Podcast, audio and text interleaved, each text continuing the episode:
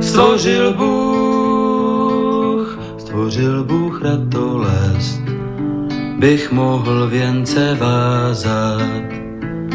Děkuji, děkuji za bolest, jež učí mne se tázat.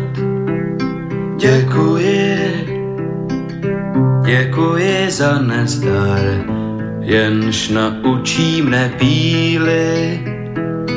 Bych mohl, bych mohl přinést dar, byť nezbývalo síly. Děkuji, děkuji, děkuji.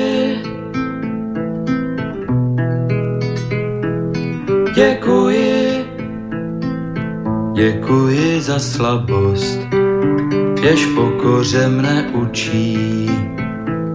Pokoře, pokoře pro radost, pokoře bez područí.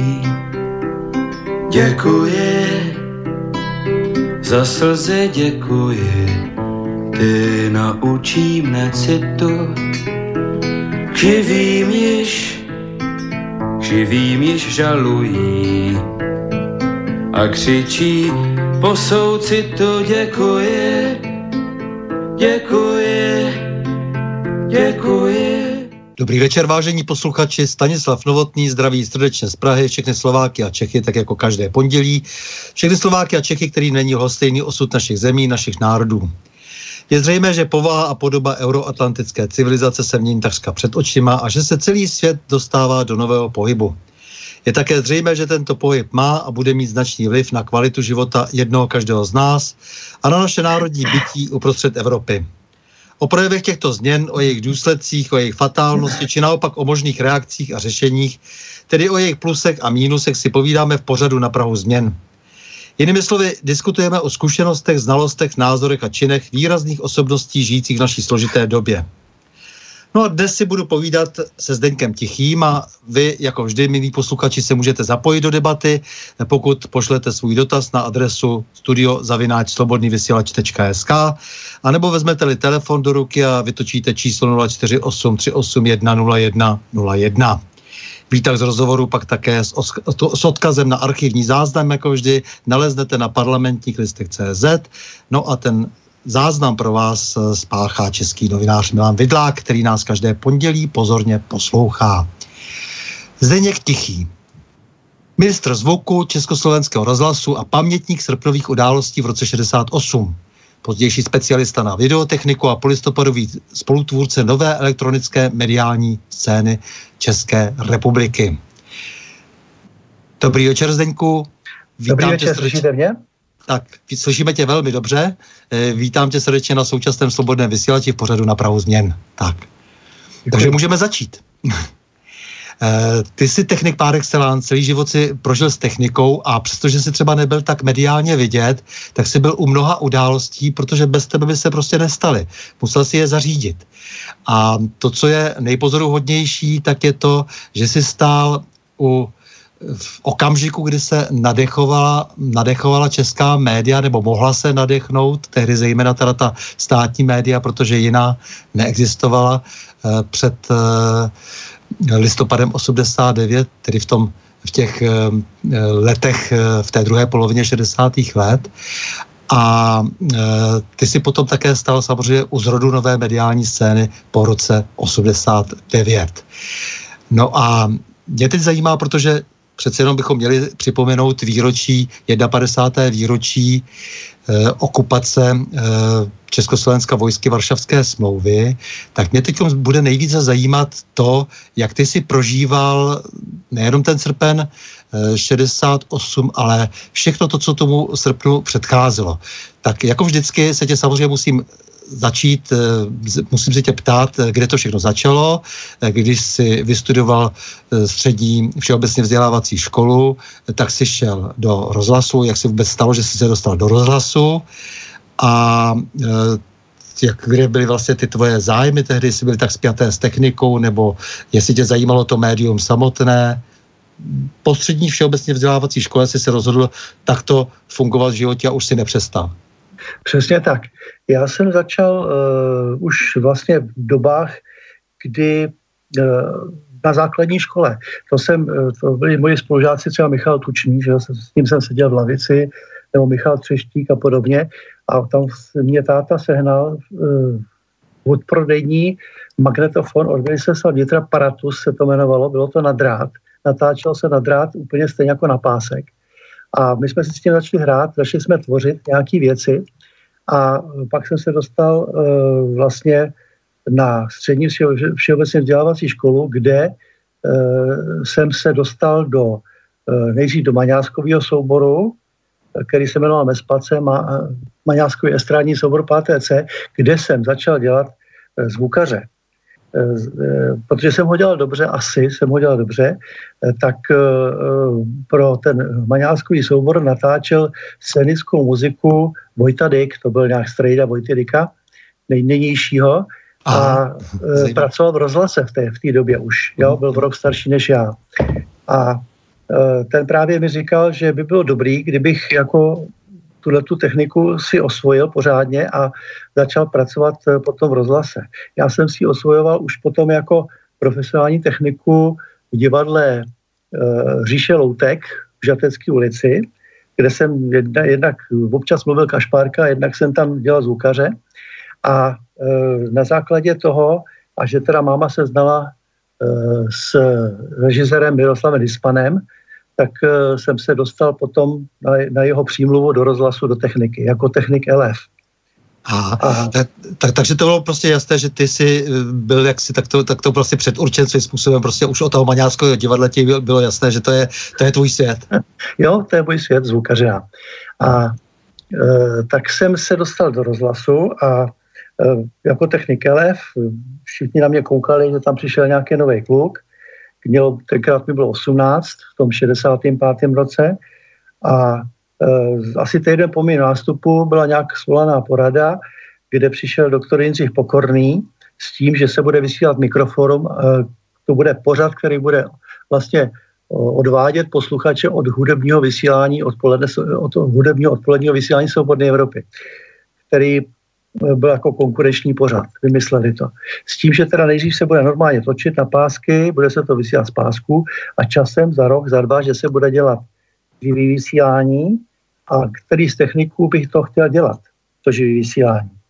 No, ohlas nebyl žádný, no tak jsem jako se tak jako přihlásil, že bych to rád dělal. Načež okamžitě byl, byla odezva taková mezi technikama, že cože, on přišel teďko ze školy, nic neumí, a chce dělat živý vysílání, když my si na to po několik letech netroufáme. Aha, to, takže to je, ambice ti prostě jako... Ty, ty to je drzost dost. mládí, to je prostě drzost mládí a to prostě takhle to nejde, jo.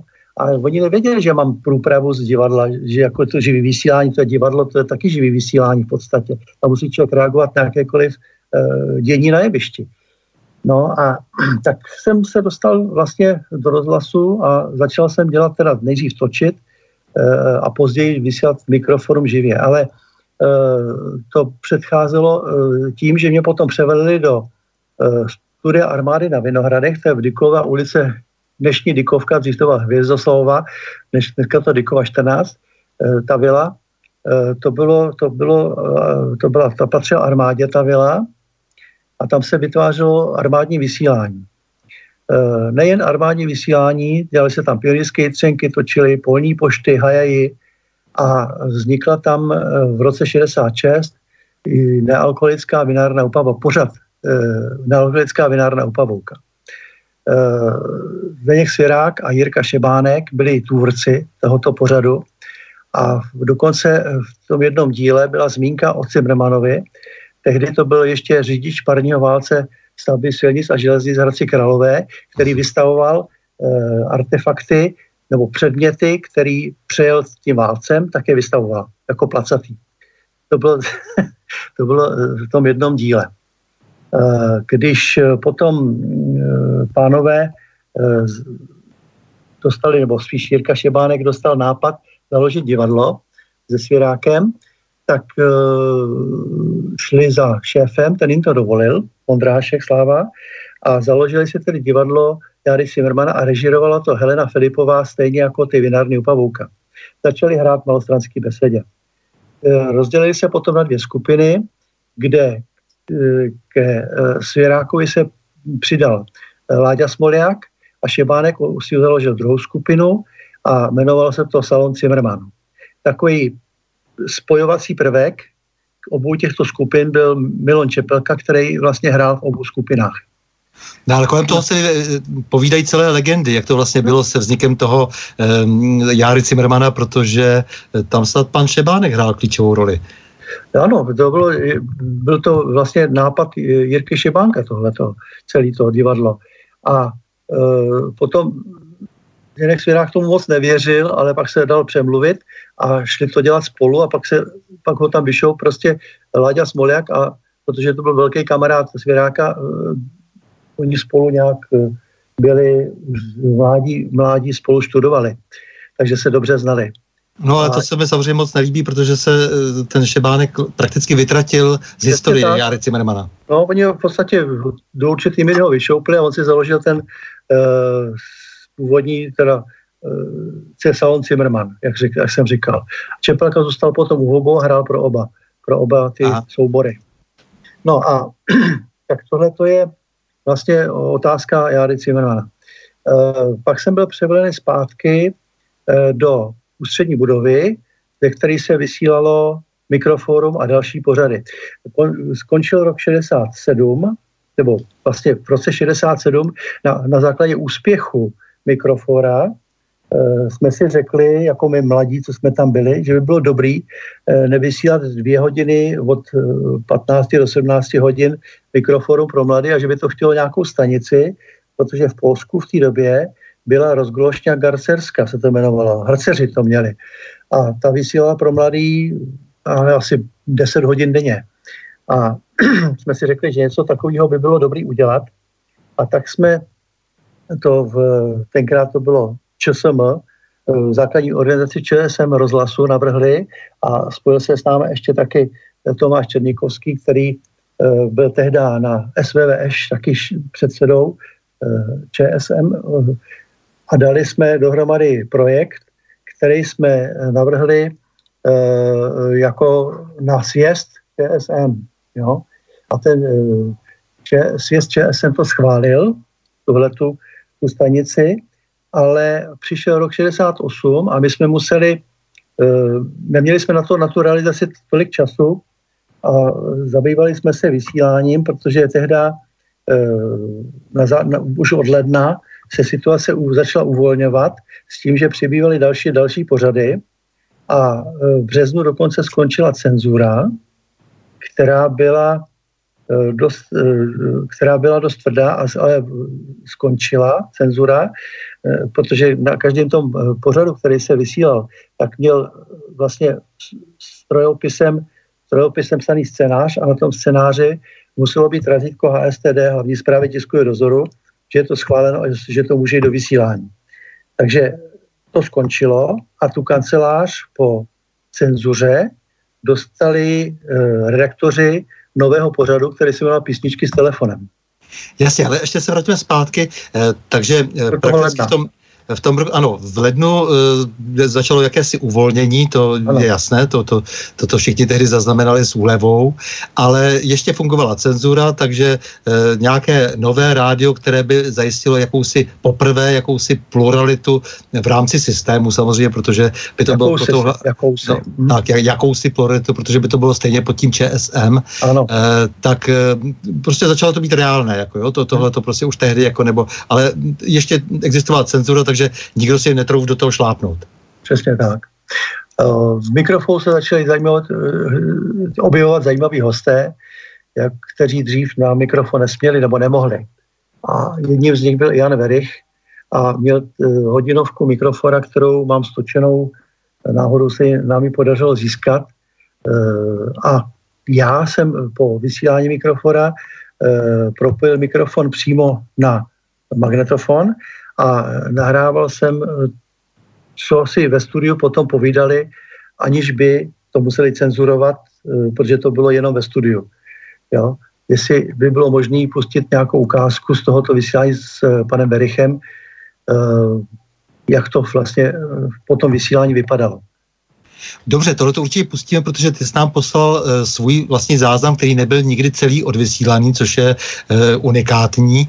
Uh, právě on tam ten verich dlouho, tedy 12 minut, takže to bude takový, taková delší ukázka.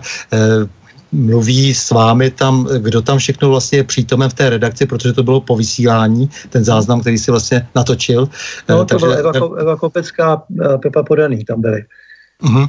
A to jste pravidelně dělali, že jste vlastně takhle natáčeli po vysílání a ne, ne, ne. jako by tu bezprostřední atmosféru? Ne, ne, ne, to v tomto případě pouze to bylo. Uh-huh.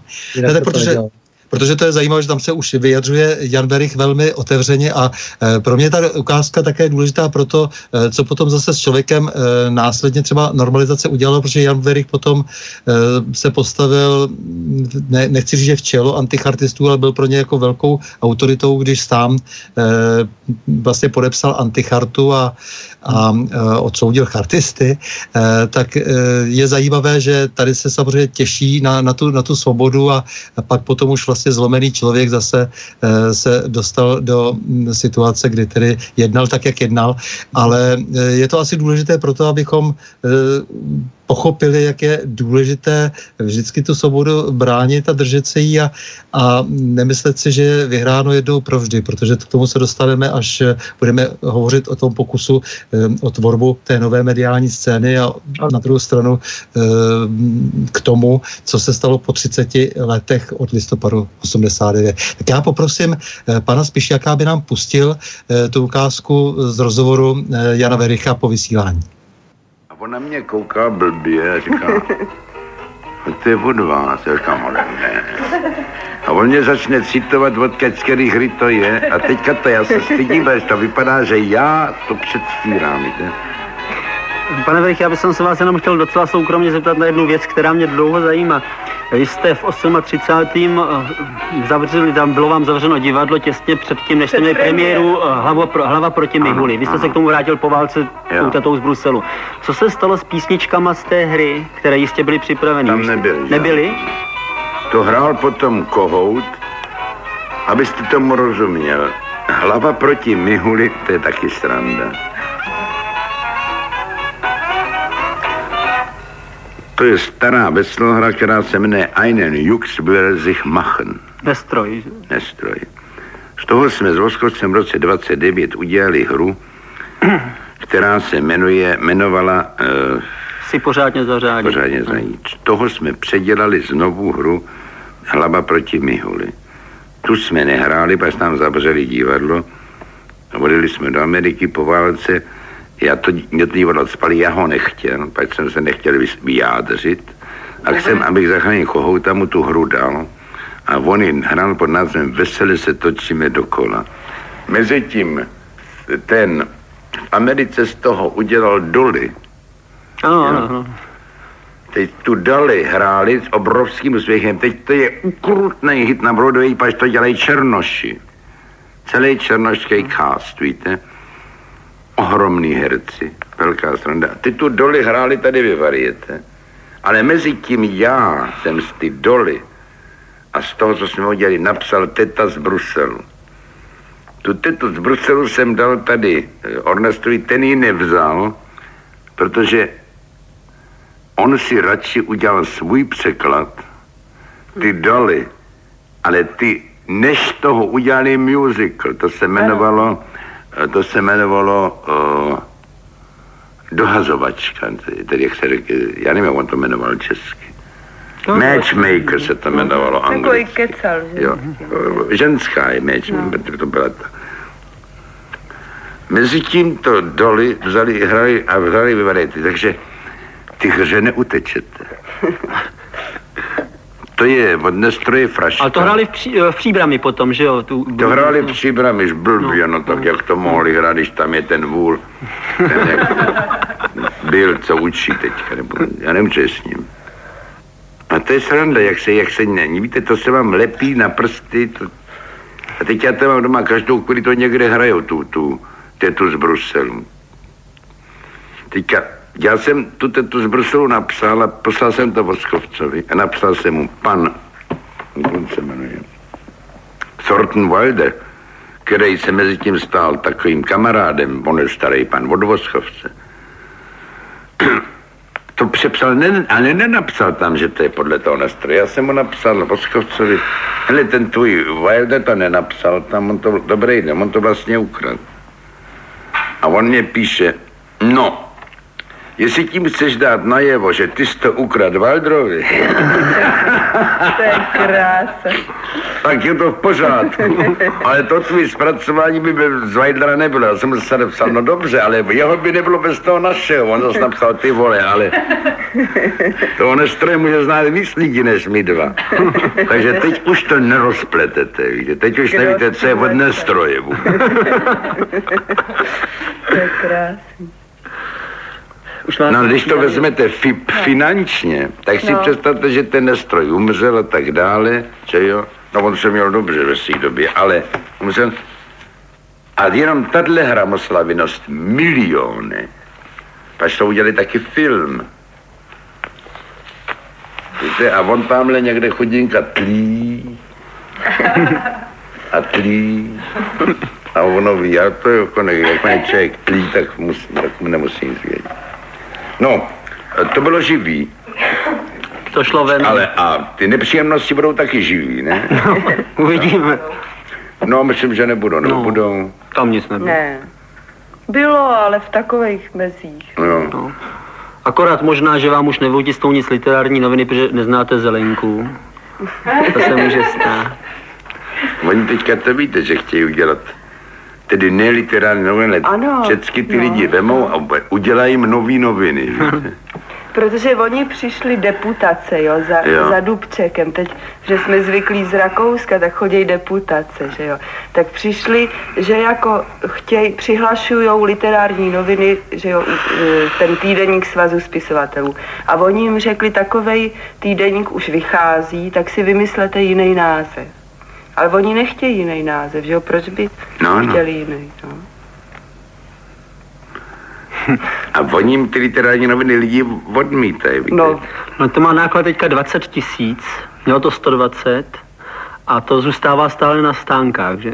No ale trafikanti, trafikanti mají soutěžej o to, komu zůstane víc výtisků literárních novin. Opravdu. Vážně. No, to je krása. To je nádherný.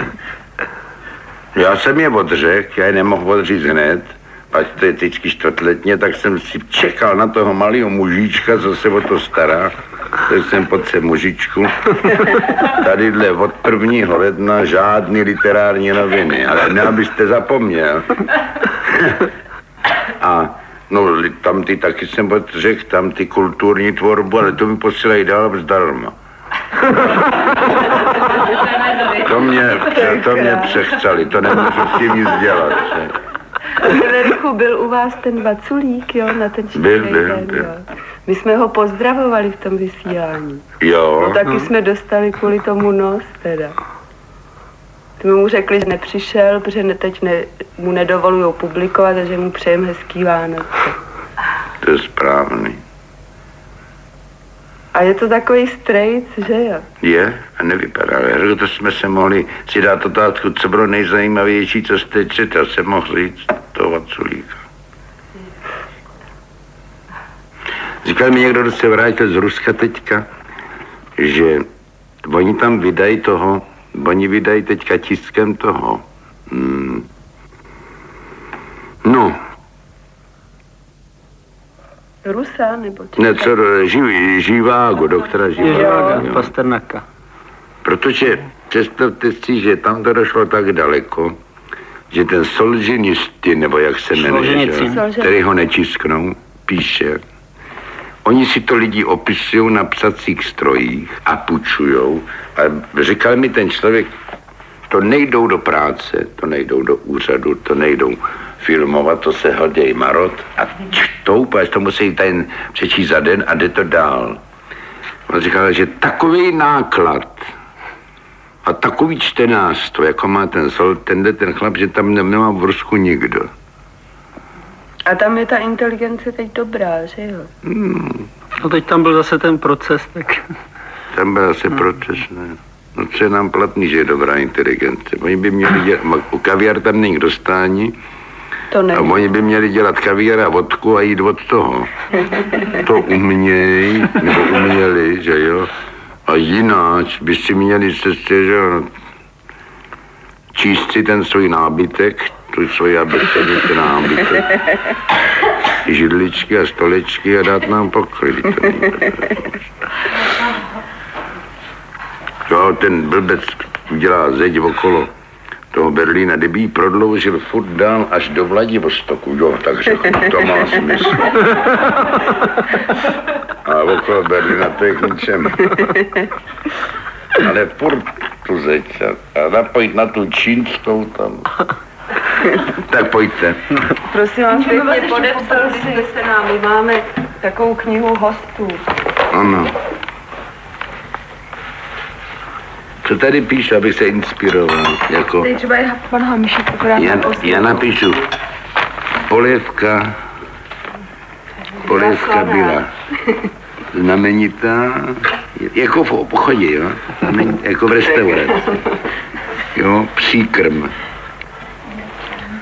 Příkrm tež, obsluha vzorná, ceny mírné. Tak to byla ukázka z toho, jak se eh, chovali lidé náhle, a to už v lednu 68. roku, kdy tušili, že je tady nějaká šance e, začít komunikovat svobodně a Jan Verich e, to tady předvádí sice out of record, jaksi veřejně, že to nešlo tedy na veřejnost, ale nicméně přece jenom e, svol pro domácí natáčení a to by se samozřejmě už o pár e, měsíců později, e, nebo o více měsíců později nestalo v, českém, v československém rozhlase. E, jak si Zdeňku vnímal ten e, začátek toho roku 68? To já jsem to, pardon, já jsem to vnímal tak, že eh, opravdu nastává nějaké uvolnění, že e, ta cenzura polevuje a to se právě ukázalo právě v tom březnu 68, kdy ta cenzura nakonec skončila.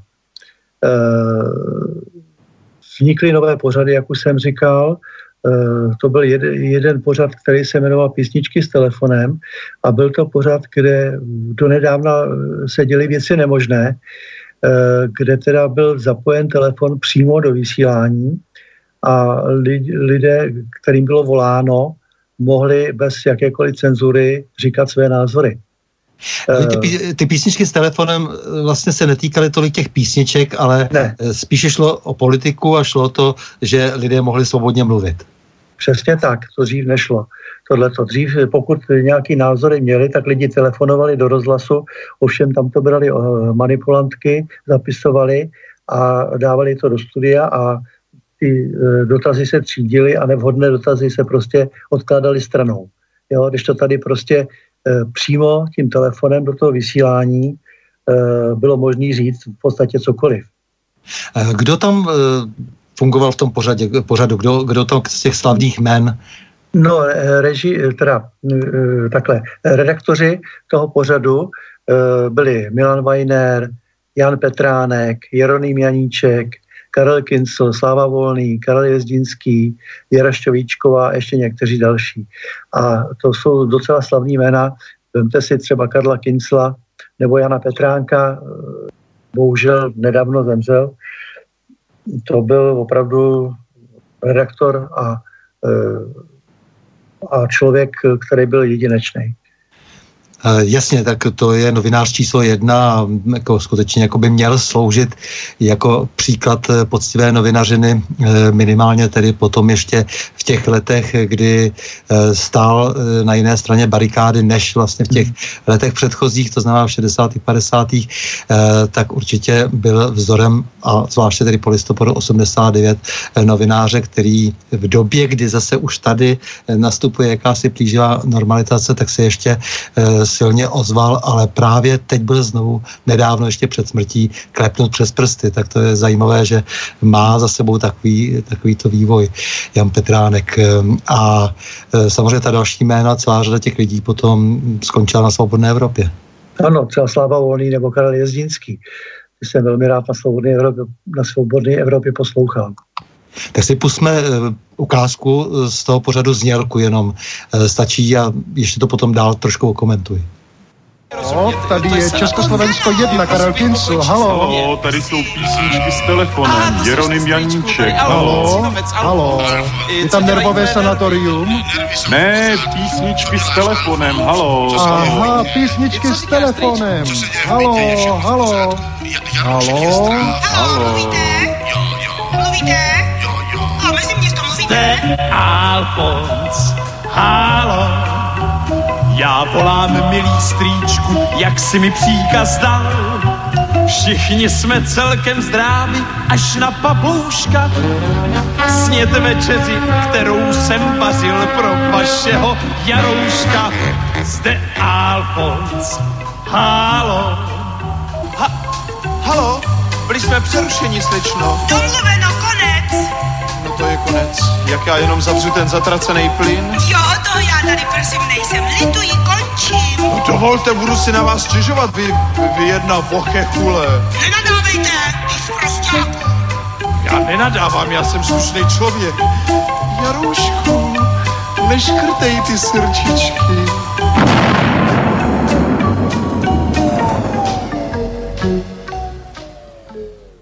Tak, uh, jaký měl ten pořad vývoj?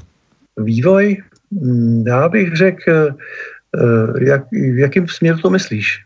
No tak eh, jestli to gradovalo, protože ta politická nekorektnost, ta otevřenost, která se tam potom eh, v tom pořadu, mm, jak si asi možná v největší šířce objevila tehdy v Československém rozhlase. No to je pravda, to je pravda. V začátku to bylo takový trošku jako autocenzura, tam byla, drobátko, ale pak se to rozjelo před tím srpnem 68, už to bylo, dá se říct, na plný pecky. Jo? takový otevřený a nikdo si tam už nedělal, nehrál na nic jiného, než skutečně byl. A taky si všimněme vlastně toho, že i ten jazyk, který pouzí, používali, používali tehdejší redaktoři a konec konců to, co bylo dovoleno posluchačům, tak dnes opět paradoxně přestává být dovoleno. Přesně tak. Uh-huh. A ty písničky s telefonem, ty si doprovázel až do jejich hořkého konce, nebo jak to bylo? No, až do jejich hořkého konce v podstatě, protože já jsem uh, tam byl až do, v podstatě jsem uh, přímo 21. srpna byl v rádiu. A to bylo Můžu o tom mluvit teďko? Nebo ještě to já, já, myslím, že, já myslím, že bychom to ještě posunuli na tu pozdější dobu, dobře, jsme tady dobře. vzali to nějak chronologicky, já si myslím, že jo, to bylo takže... asi správně. Um, no, uh, takže ty jsi byl prostě až do konce s těma písničkama s telefonem, to znamená, ano. to na tobě muselo ulpět jako stigma. Přesně tak, protože já jsem měl třeba službu tak, že jsem nastoupil uh, dopoledne, nějaký pořady jsem dělal zrcadlo kultury a podobně, pak byla příprava na odpolední mikroforum, od tří se vysílalo do pěti mikroforum, pak jsme měli chvíli, chvíli na večeři, pak uh, byla příprava na písničky s telefonem, od 21 hodin se vysílali písničky s telefonem a uh, kolem půlnoci jsem končil a šel jsem se vyspat. A druhý den to samý. Uh, v 68. potom ještě navíc. Od 7 hodin ráno se vysílalo pro některé zahraniční stanice, jako třeba Hilversum, to si pamatuju, holandský Hilversum a to tam přišli holanděni, uh, přinesli si řadu uh, singlů, desek, kterých, a věcí, které chtějí hrát jako muziku v rozhlase a řekli, ať to přetočím na pásky. A já jsem říkal, no to je přeci blbost, to budeme přímo hrát z gramofonu. Protože tenkrát se jako nesmělo hrát z gramofonu, Uh, protože byl nařízení technický, že co kdyby to přeskočilo, tak to bude ostuda. A já jsem říkal, no, co kdyby to přeskočilo. Ať si poslechnou jiný stanice, třeba Luxemburg, tam občas to přeskakuje taky. Takže si myslím, že to nebylo nic, nic tak eh, zajímavého. A začal jsem teda, eh, prosadil jsem, že teda se začalo hrát přímo z gramofonu. Jsi prosazoval větší autentičnost eh, proti té určité preciznosti a strnulosti. Přesně tak. A, uh, Jenom ještě možná pro posluchače, uh, tedy zvláště pro ty mladší, uh, upozornění Hilversum, to je vlastně nejmediálnější město v Holandsku. Že? Tam to je prostě vlastně centrum všech možných rozhlasových stanic a je to pojem a kdo si vzpomíná ještě na ta stará rádia, kde se tedy šmejdilo, šmejdilo prostě vždycky potom uh, po té stupnici, tak vždycky Hilversum, to byla dost důležitá, to byl dost důležitý bod. Hmm, přesně tak. A e, právě e, Holanděni tam e, vyprávěli o tom, co se tady v Československu děje, sice holandsky, ale tak nějak jsme tušili, co asi, tomu, co asi říkají a vždycky na mávnutí šla muzika. A to bylo vždycky tak dvě hodiny od těch sedmi do devíti ráno. No a takže jako měli jsme, měli jsme plno, plno práce, takže jsme se nemohli věnovat realizaci toho rádia, který jsme chtěli. No a potom teda eh, to byl taky vlastně bombastický pořad, že jste se pustili do top ten, eh, protože jo. ta hudba z Luxemburku, Laxí, který vysílal ten, ty top ten hity, tak to bylo, samozřejmě to byl ten produkt toho laciného západu a, a to byla ta téměř ideologická diverze. No a vy jste si najednou prosadili, že jste měli, že jste měli pořad, který byl inspirovaný rádiem Luxemburg, takže možná kdo už zapomněl, jak bylo důležité si naladit stanici Radio Luxemburg, tak pustíme ještě znělku eh, Laxíku, jestli můžu poprosit. The time now is 11 o'clock British Summer Time, midnight Central European Time.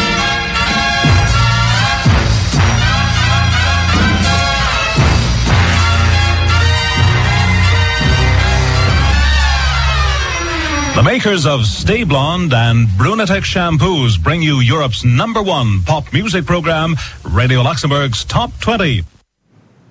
Tak, a vy jste vymysleli takovou fintu, která se mi strašně líbí.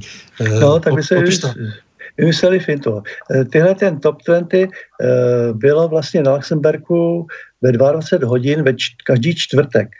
Uh, tam bylo nejprodávanější desky, které byli na ostrovech a, v, a zároveň i v západní Evropě. A my jsme si vymysleli to, že eh, ty písničky nám kluci posílali letadlem natočený na pásku z BBC. A eh, vždycky ve čtvrtek v poledne na dálnopise Reuters dával seznam top 20, anebo top 10 jednotlivé písničky, jak šly za sebou, která byla jako na prvním místě, na druhém a tak dále. My jsme si to vždycky vzali, podle toho jsme seřadili ty písničky, které jsme dostali z Anglie letadlem a odpoledne ve tři hodiny už jsme v podstatě ve čtvrtek na mikrofonu to vysílali postupně, ty písničky jednotlivé. Takže my jsme byli rychlejší než Luxemburg. Ne, to, to, to mi připomíná uh, Reutera, protože Reuters udělal kdysi kariéru tím, že jak přijížděly lodě uh, z Ameriky a museli stát v karanténě ještě před přístavem, uh, takže nemohli unikat informace uh, nějakou oficiální cestou, tak oni to vyřešili nakonec tak, že dali ty nové zprávy uh, z té Ameriky, uh, dali do uh, skleněné láhve a připlul tam vždycky někdo s pramicí a oni mu hodili do té vody, oni tam potom tam našel nějak tu láhev, eh, ty, ty, ty, ty nové zprávy. Eh, takže ještě než vystoupili pasažéři eh, z té zámořské lodi, tak už jeli rotačky a už se tisklo. No, Takže to je výborný. Mně připadá, že tohle to byla finta tohoto druhu. No, přesně tak. No a e, dál, co, co se v, v tom mikrofonu, jste měli taky jako nějaký přece zážitky, docela už tehdy politický? Měli politické zážitky, třeba doktor Jiří Mrázek, který taky byl mikrofonu vystupoval, tak eh, to byl specialista eh, na astronomii a na rakety a tak dále, vyprávěl populárně. V rozhlase a v televizi, říkali mu tři, říkali mu tři vlasy děda vše věda, protože měl on měl pleš a tady měl nahoře tři vlasy. A vždycky, když vyprávěl, tak hejbal takhle palcem a nikdo nevěděl, co to znamená. Já v televizi myslel, že dává někomu nějaký znamení a v mikrofonu e, vyprávěl, protože byl specialista a měl taky amatérský, byl amatérský eh, radista, eh, měl OK1 GM, eh, volací značku, eh, a tak vyprávěl eh, o tom, jak, jak fungují rušičky Svobody Evropy, Hlasu Ameriky a tak dále. A to už vyprávěl tenkrát na jaře 68 a pak z toho byl nějaký docela, docela průvan v rozhlase, protože se ministerstvo vnitra proti tomu ohradilo, že to mělo ve zprávě ministerstvo vnitra tenkrát rušičky, rušičky a nějak se jim to nelíbilo. Takže to byla jedna taková, eh, jedna taková věc, která eh, tam moc neprošla. Těch, který byl problém.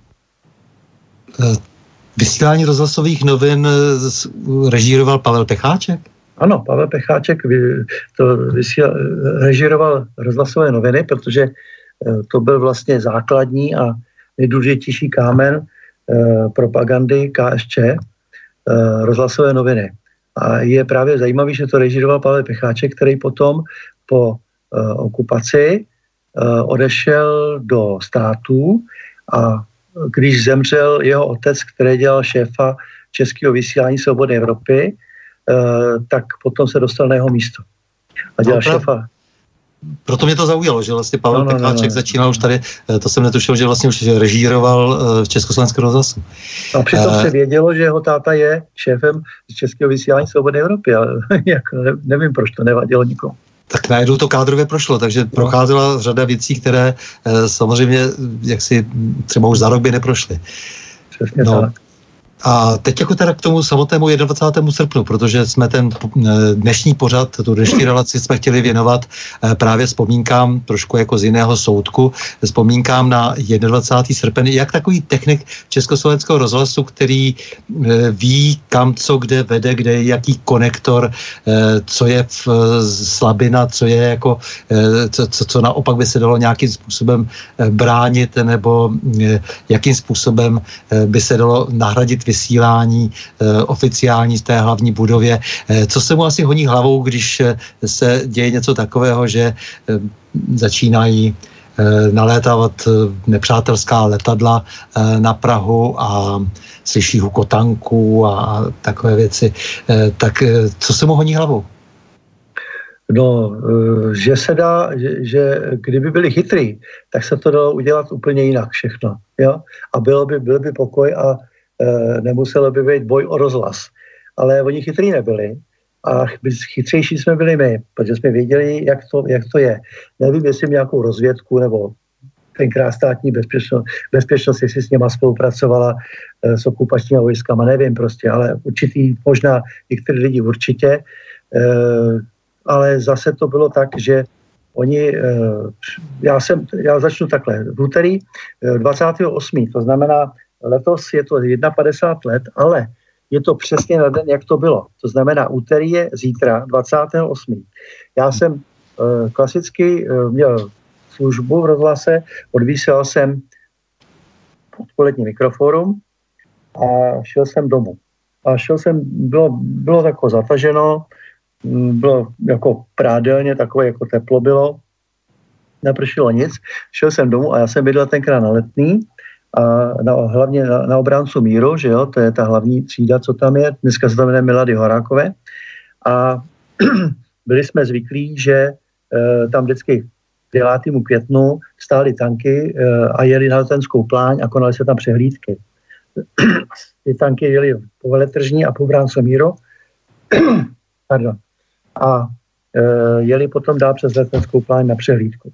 No a já jsem přišel domů, nic se nedělo, a ještě si tak lehnu, poslouchám si Luxemburg, jestli tam bude nějaký nový písničky, abych věděl, co se bude hrát příště.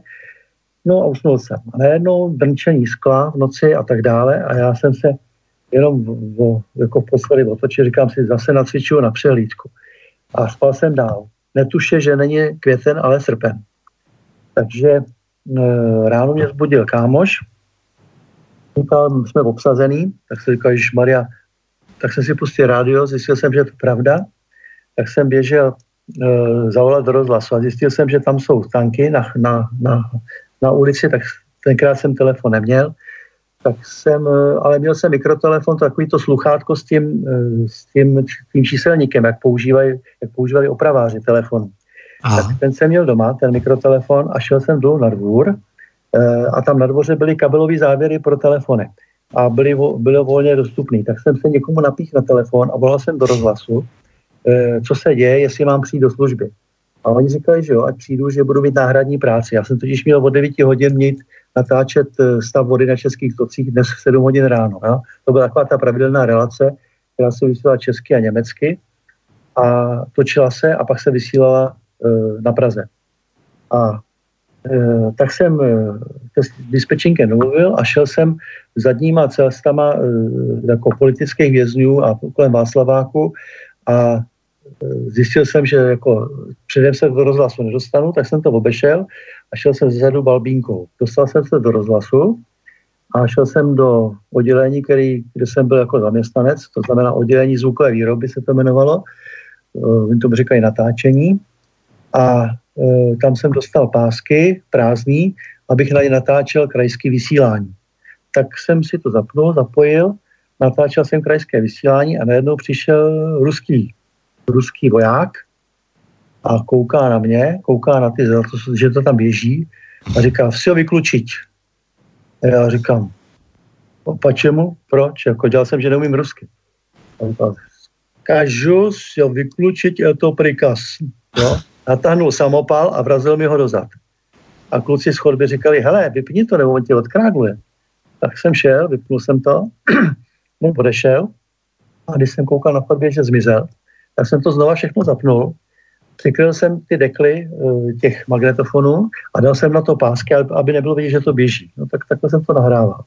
Potom nás volali do kantýny, tam byla porada v kantýně s tím, že teda se bude vynášet technika z hlavní budovy a že se bude na náhradní pracoviště.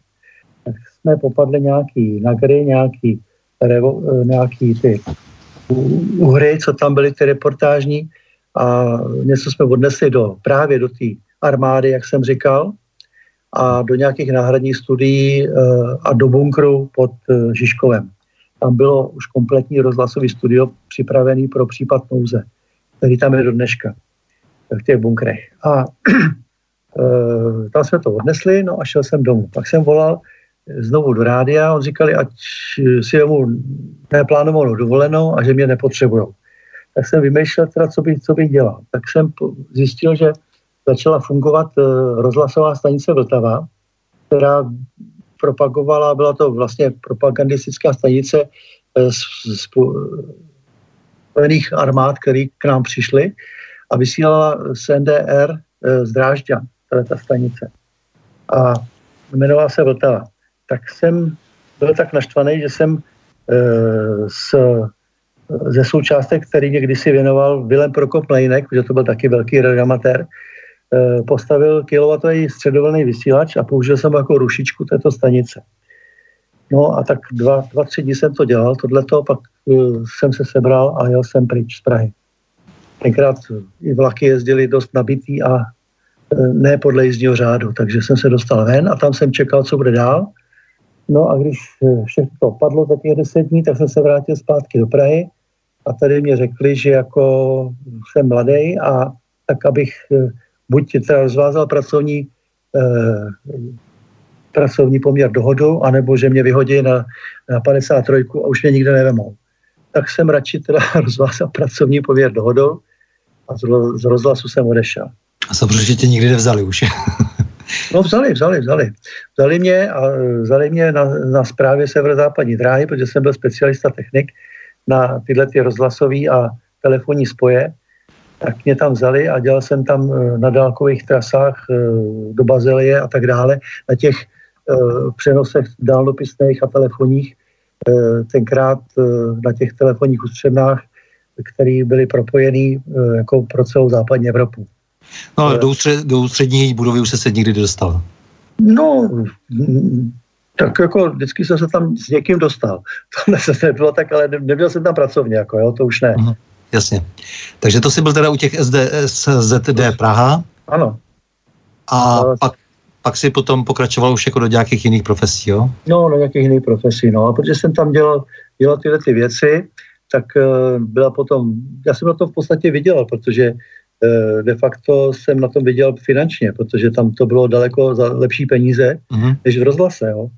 A e, pak mě nabídli, jestli nechci jít tohle to samý dělat k dopravnímu podniku, že od roku 73 vlastně začali lidi, nabírat lidi k dopravnímu podniku, tak tam přišla půlka dráhy, jo, tam přišla, to bylo taky zajímavý, k dopravnímu podniku, že tam dávali ještě vyšší platy, dávali tam byty a prostě prémie a tak dále, tenkrát, když se investovalo do metra.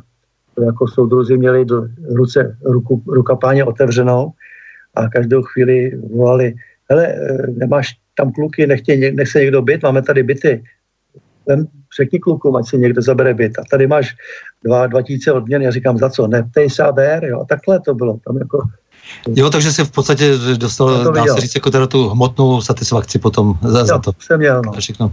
Takže jsi pracoval potom v metru, no a potom uh, si... Metru a tam jsem za, zakládal, zakládal rozhlas, teda, ten, do, ten co, co dneska teda běží uh, běží uh, to rozhlasové studio do určité míry, pak jsem z toho odešel, dělal jsem si své věci, ale uh, jak ten nástup a výstup, dveře se zavírají, jo, to tam nahrává se v tom studiu tyhle ty věci, dneska už se to dělá všechno digitálně, když se to dělalo, dělalo na pásky a ty pásky dost trpěly na těch mašinách a klouzalo ta počet nástup a výstup se zavírají, takhle to mluvilo, jo. Takže taková legrace byla. No a pak eh, začalo, začalo v 80. letech, začaly video. To se mi hrozně začalo líbit, ale protože to hodně sledovala státní bezpečnost, kdo videa kupuje, kam se, to, kam se eh, šoupají kazety a tak dále, že se hodně převáděly kazety, pašovaly se kazety ze západu s uh, filmama, který tady režim neměl rád, tak uh, se to hodně sledovalo, ty, ty věci. A v podstatě já jsem to vymyslel tak, že jsem založil u Svazarmu videostudio Eh, na Praze 4, kde jsem bydlel tehda. A eh, to videostudio mělo docela velký ohlas a dostal jsem od Svazarmu peníze na nákup zařízení pro to, což se nám taky podařilo, nějaký kamery, nějaké střihové věci, videa a tak dále. Začali jsme tvořit o e, činnosti Svazarmu nějaký propagační filmy a e, tyhle ty legrace. Takže a zároveň jsem ještě dělal, jako mě dohodil Petr Salava, Eh, dělal tenkrát šéfa Amfora klubu a tam jsem dělal technika, zvukaře zase a promítal jsem tam filmy. A v tom klubu byly zajímavé věci, se tam děli na diskotéky večer, to celkem bylo jednoduché, ale přes den se tam promítali filmy, které uh, schvalovali a, mě, a schvalovali, jestli půjdou do kin nebo ne. Já jsem třeba pamatuju, že jsem tam hrál panel story uh, od Věry Chytilový, který měli jako vyšší, vyšší členové eh, tenkrát SSM připomínky, jestli to půjde do kin nebo nepůjde. Takže to jako jsem už viděl, že jako zase režim si tam hraje eh, na svůj písničky, aby jestli to pustí lidem obyčejným, aby se podívali, jak to vlastně ve skutečnosti je, nebo se to bude hezky přikrývat.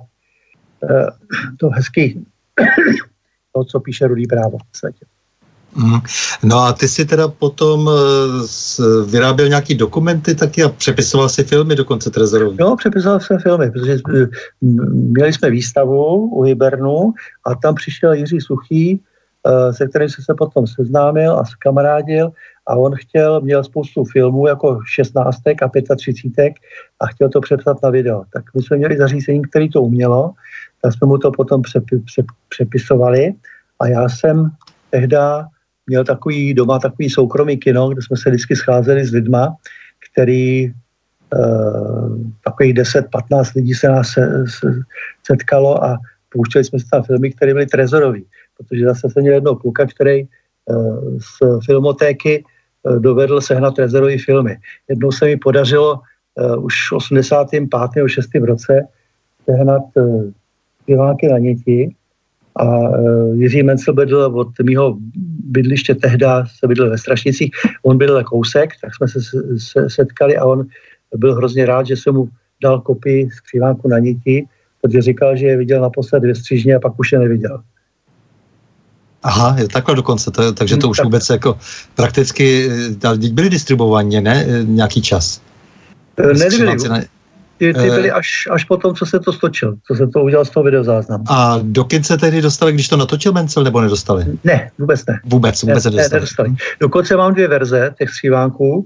tu původní, která dneska běží všude, a pak mám ještě jednu cenzurovanou, teda udělanou pro cenzuru, kde teda e, na začátku je jiný ten titulek a pak je tam změna v tom, jak přijede, e, přijede nejedlý e, a oni ho tam vlastně toho hraje Šmerel, ho hraje, že jo, nejedlýho tam a e, vystupuje tam a udělali druhou verzi, kdy to tam přijede neznámý, jako furt zezadu nějaký neznámý papaláš tam přijede, jo.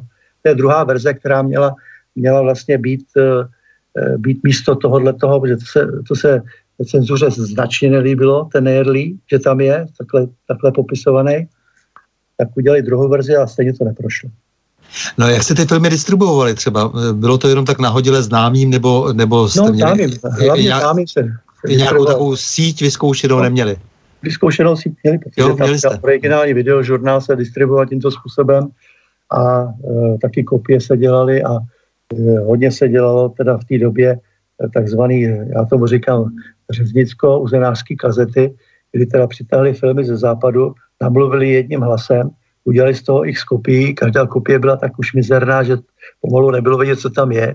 Jo, a lidi si koupili, eh, teda koupili, vždycky dostali eh, třeba pět kazet a museli si to přes noc přehrát a dát to druhý den dalšímu. Jo. Mm. To bylo takový, takový národní zvyk, že si ta, kdo má video, tak byl King tenkrát. Tak to, to bylo takové nenápadné podrývání režimu. Přesně tak nenapadné podrývání režimu. No a pak se se docela dostal na ústřední celní zprávu, a takže no, všude si jako specialista vždycky figuroval? Já jsem byl eh, právě díky tomu, že jsem byl v Lazarmo, tak jsme se dostali do styku s ústřední celní zprávou a s eh, kriminalistickým ústavem, protože jsme tam řešili nějaké věci, i soudně znalecké posudky, kolikáta je to kopie eh, na videu a tak, a tak dále. No a Začali jsme s nima spolupracovat a já mě potom vytahli od metra na ústřední celní zprávu, kde jsme točili nějaké dokumenty a výukové filmy a takové věci. Tam už byla profesionální technika, videotechnika a na, tý, na kriminalistickém ústavu taky byla profesionální videotechnika, tím, že tam zase točili e, dokumenty o kriminalistických činech. Mm-hmm. Takže to bylo trošku jinak.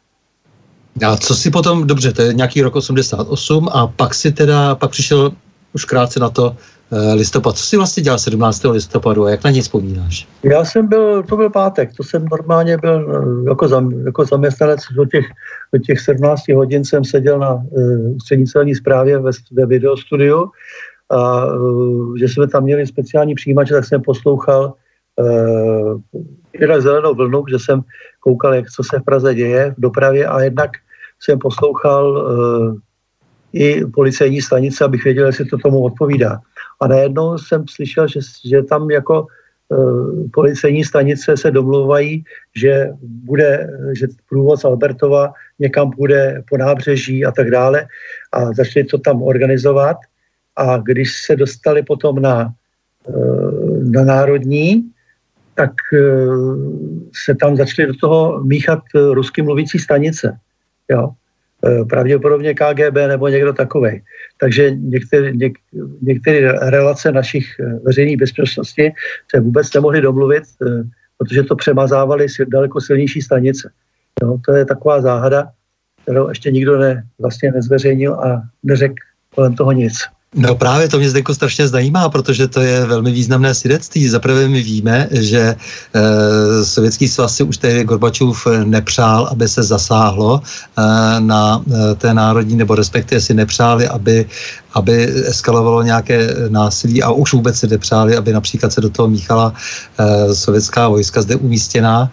A je zajímavé tedy, že se pletli teda do té situace. Pravděpodobně, jediný to nezaznamenal? Při no, akcích e, veřejné státní bezpečnosti. No při, to bylo třeba Palachova eh, týdne, demon, protože to byl Palachov týden na Václaváku a uh-huh. to mhm. bylo v lednu, že jo, byl Palachov týden a to tam přímo řídil Štěpán to tam řídil, přímo z uh, ústřední celní zprávy. Ona byla, ústřední celní zpráva byla na uh, Václavský náměstí 57, jo. To bylo u koně vlastně, jo. Mm. A on to nějak přímo jsem mu tam viděl, že tam nějak, jestli Štěpán nebo kdo tam byl, eh, to tam řídil, celou tu akci. Uhum. Dobře, ale mně jde o to teď o ty rusky mluvící, uh, rusky mluvící stanice, jestli se pletli do toho provozu, jestli jsi, to, jestli jsi to někdy zaznamenal, jestli jsi poslouchal i jinde, i jindy, to znamená třeba při tom Palachově týdnu, nebo uh, při... Ne, tam nebyli výročí 21. Srpnu, srpna v roce 89, to byla taky poměrně masivní demonstrace, takže tam nebyli nikdy. V roce 69. Ne, ne, já, já se... Já, se, já se... Jako, vrátím se zpátky v roce 69, to už jsem byl na té zprávě dráhy a tam jsme měli taky takový přijímače, který uměli i poslouchat veřejnou bezpečnost.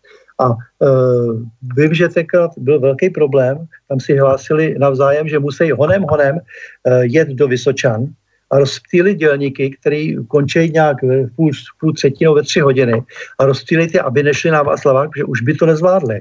Jo. Ne, do, dobře. To je 69.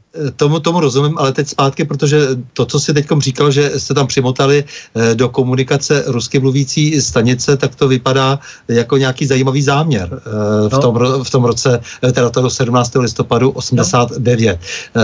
To, to svědectví vlastně nikdy nikde nezazdělo, protože tady se vedla diskuse o tom, nakolik sovětský svaz měl vliv na Eh, vývoj těch listopadových událostí a nakolik, nakolik ne, eh, protože celá ta operace s tím Zivčákem a eh, podobně, tak ta samozřejmě hrála do rukou těch, kteří chtěli urychlit převrat, to ano, ale je zajímavé, že tady byly rušeny tedy pravděpodobně, jestli záměrně nebo ne, rušeny informační kanály veřejné a státní bezpečnosti. No, to taky nevím proč, to mě do dneška zůstává záhadou. Mm-hmm. Jedno je fakt, že třeba potom v 90. roce, kdy jsem se oznova setkal s Pavlem Pecháčkem, tak mi říkal, že právě na národní, eh, jak volala Drahomira Dražská do Svobodné Evropy, že je tam mrtvý student, tak oni byli zvyklí si ověřovat ze dvou až třech zdrojů. A tady si to neověřili a rovnou to vysílali. Ne, to, to tam samozřejmě kolem toho, kolem toho ještě bude diskuse, protože se objevují nové a nové skutečnosti, eh, jak to bylo s Reuters tehdy a s fungováním například eh, Michála Žantovského, který eh, pracoval pro Reuters a, a celá řada dalších lidí, kteří s tím byli nějakým způsobem spojeni, samozřejmě zejména Petr, Petr Úl a jiní.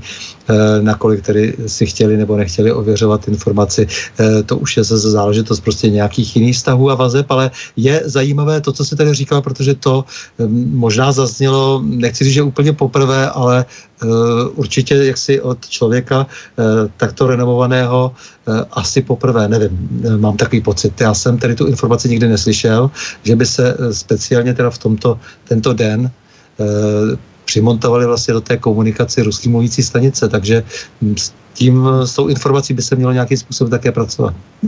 Já jsem v podstatě to poslouchal na Kačerově, jo? takže eh, kdo ví, co se tam kde ještě mohlo během té cesty eh, do té komunikace připlést, to nevím. Jako. Mm-hmm, takže jako, to, to, to v, v každém případě, že někdo neměl zájem, aby se, uh, aby se nějak solidně domlouvala uh, tehdy s, represivní složka. Přesně tak, no. Nevím. Mm-hmm. Dobře. Potom, co bylo dál teda? Takže v roce 90 už si šel do soukromého sektoru?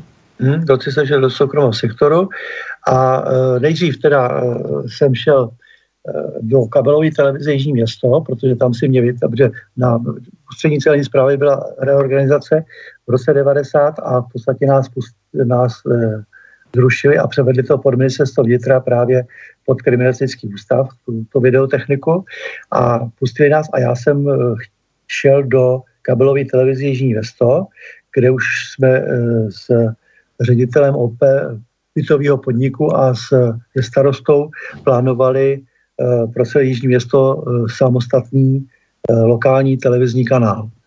A informační pro celé Jižní město. To byla taková novinka. To byl trend, kterým by se to, kterým, trend, kterým se šlo v mnoha, v mnoha i menších městech a, a, menč, a dokonce i na vesnicích. No, tento trend začal na Jižním městě, nám dali k dispozici Eh, ve věžáku studi- vlastně prostory pro vybudování studia. Eh, to bylo to jsou ty dva věžáky, co jsou u dálnice, když jedete z Prahy, tak po levé straně. Eh, jsou nejvyšší, na nejvyšším místě a je vidět z nich kompletně celá Praha. A tam jsme teda si umístili malý televizní vysílač, který napájel společní antény, kde se do těch společných antén montovali právě to, ty zařízení, které uměli ten, tento kanál přijmout. Takže to bylo takový, zatím to bylo všechno bez, bez licence, protože licence nebyly. A na základě toho, že licence nebyly, tak jsem se stal jedním ze žadatelů Unie pro nezávislé vysílání ze žadatelů o licenci a ta Unie vlastně mm, byla založena, aby tlačila na vládu a na příslušné státní orgány, aby začaly vydávat licence. Jenže já to ještě teď tady, než, než se k tomu dostaneme, tak já bych trošku zrekapituloval, jak to vlastně s těmi médii u nás bylo. Tak když hmm. pominu e, tiskoviny, e, tak za první republiky tady byl československý rozhlas, který byl velmi unikátní a bylo to víceméně informační médium, které usilovalo o to, aby předávalo informace. Občas i zábavu, ale zejména teda informace. A po 48. v roce se stává ten československý rozhlas, který už je tehdy ale dominantním médiem, jedním, vlastně, dá se říct, eh, klíčovým eh, médiem eh, země, tak se stává nástrojem do značné míry ideologie a je to, je to nástroj víceméně pro výchovu občanů. Ty si tohle to všechno zažil. Zažil si i pokusy v tom roce 68 o vytvoření takové mírně prostě paralelní třeba rozhlasové rozhlasové, eh, rozhlasové nějaké alternativy, eh, i když tedy v rámci jenom toho systému. Eh, Tehdy to rádio bylo naprosto dominantní, protože československá televize se dáří, že se silně rozvinula v to masivní a zase dominantní médium až v letech 70. a 80. Eh, no a ty si tohle všechno zažil, zažil si teda to, že to bylo vždycky jako nástroj teda toho, eh, toho režimu, tedy v době, kdy ty si dospíval a, a kdy si tedy rozvíjel svoji profesi. No a teď si najednou měl do určité míry možnost tady začít eh, zhročovat zvyšovat vlastně tu svou eh, technickou zdatnost a zároveň i teda tu zkušenost tím obsahem, eh, to znamená, co se s těmi médii může dít. Eh, jak si vlastně potom, nebo jestli si o tom hned jako přemýšlel v tom roce 90 uvažoval, jak by měla vlastně ta současná, tedy silná, už jsme věděli teda, že jsou velmi silná a vlivná elektronická média, jak jsi si myslel, že by měla být uspořádána, teda v tom novém, jak jsme věřili, tedy svobodném a demokratickém politickém prostředí? No v 90. roce v, jako e, člen a potom viceprezident Unie, viceprezident Unie, jsem e, byl delegován do... Unie žadatelů pro nezávislé vysílání? Ano, ano, přesně tak. Jsem byl delegován do komise, která vlastně legislativní komise, která vytvářela nový zákon o duálním rozhlasovém a televizním vysílání. To je 481, myslím, lomeno 91 a který, eh, který vznikal vlastně po několik, eh, několik víkendů a jsme seděli eh, ve vile v Jevanech, v televizní vile a se Zenou Hůlovou a s dalšími jsme tam dávali dohromady, jak by ten zákon měl znít, co se všechno mě musí objevit a tak dále, že musí být rozdělený na veřejnoprávní a soukromí média. Soukromí média, že se můžou živit pouze reklamou a sponsoringem, eventuálně nějakýma darama a veřejnoprávní, že, budou, že dostanou koncese, budou se živit z koncesních poplatků. A, a tak, aby ty veřejnoprávní média opravdu říkali pravdu a nebyli ničím, nikým tlačený, aby prostě říkali jenom jednostranou pravdu, tak jsme vymysleli tenkrát, byli idealisti, eh, že tam bude řídit rada, rada bude rozhodovat o řediteli a tak dále a bude dávat připomínky k činnosti příslušného média, buď tenkrát Československé televize a Československé rozhlasu. A e, jenže jsme netušili, že i přes e, to, že to teda bude, budou zástupci různých skupin, zástupci různých e, e třeba e, sportovních sekcí a tak dále, tak a bude, ale bude je volit vláda, to znamená, bude je volit parlament, schvalovat, takže už jsou tam zase pozadí politické tlaky. Jo. To jsme nevěděli, že k tomu dojde. Bohužel k tomu došlo a tam se to objevilo nejvíc v roce 2000 při té krize, krizi v Česko, české televizi. Tak já si na tu dobu docela dobře pamatuju, takže e, byl si toho přesvědčení, že se musí média dostat do soukromých rukou, tam, že musí tedy soutěžit, nech podle toho vydělávají, protože podle toho, jak budou e, zajímaví pro e, posluchače či diváka, e, tak, budou, tak budou samozřejmě se e, i ekonomicky, tak budou ekonomicky prospívat a e, veřejnoprávní, protože tady byl samozřejmě otazník a já si pamatuju, že jsme říkali, ne, stát už nesmí mít žádná média. Veřejnoprávní to bylo slovo, který nějaký čas vznikalo, jestli vůbec teda to má, co to je vlastně ta veřejnoprávnost, tak ta měla nějak odstínit ta média, která e, tady jsou těmi médii veřejné služby. No, to mělo samozřejmě nějaký dlouhý vývoj, že jo? ale je, e, jako vnímal to tak, že stát nemá mít média přímo tedy? Přesně tak jsem to takhle vnímal. I když v poslední době si zase myslím, že by to mělo být naprosto jasný, protože podle toho, jak vývoje, jak nastal, tak to veřejnoprávní médium je v podstatě kočkopes. Jo? Uh, já si myslím, že teď, teď si myslím teda, že by to mělo být buď státní, anebo soukromý. Jo? Mm-hmm. Aby to bylo úplně jasný, protože stejně na to veřejnoprávní ten stát vliv určitý má.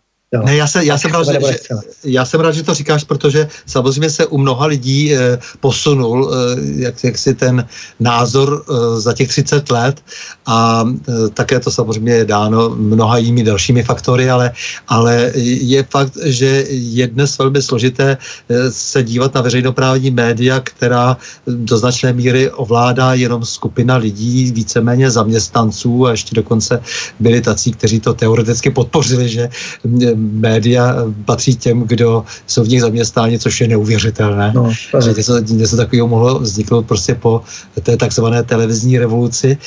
Eh, no tak eh, proto se na to ptám, protože ten posun tady jako je značný, ale samozřejmě to hlídání těch státních médií je potom hrozně důležitý a vymyslet prostě nějakou dobrou konstrukci, aby se dala, dala hlídat, aby nebyla právě politicky zneužitelná, zneužitelná těmi, kdo jsou zrovna, zrovna u moci.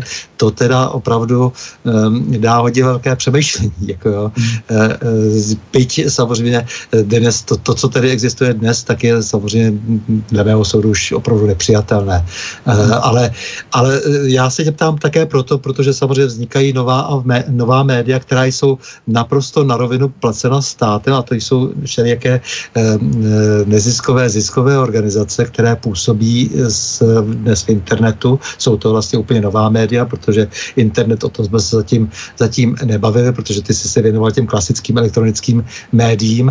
A v tom internetu působí e, nová média, která, protože jsou placena ze státního rozpočtu, tak jsou vlastně státní a na základě rozhodnutí e, vlády.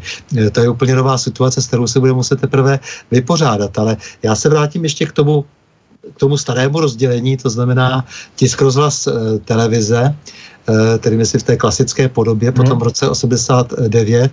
Takže eh, tady tehdy eh, byla ta představa jasná, jo, a teď samozřejmě došlo k hodně velkému posunu, ale prostě nicméně tehdy byla jasná, že stát nemá mít v ruce média. Je to pro mě e, důležité svědectví tvoje, e, jestli, jestli, jestli to tak vnímáš do posud, protože tedy kromě těch veřejnoprávních, s kterými opravdu nevíme pořád, co s nimi, ale jsou tady přesně, jak jsi říkal, jenom ta dvě řešení. E, protože dnes, jak si potichoučku si stát vlastně vyrábí státní média. A vidíme, že to zase, zase nepůsobí dobře, protože hmm. podle toho, kdo je zrovna moci, tak je může ovládat, protože ta média mají úplně novou podobu.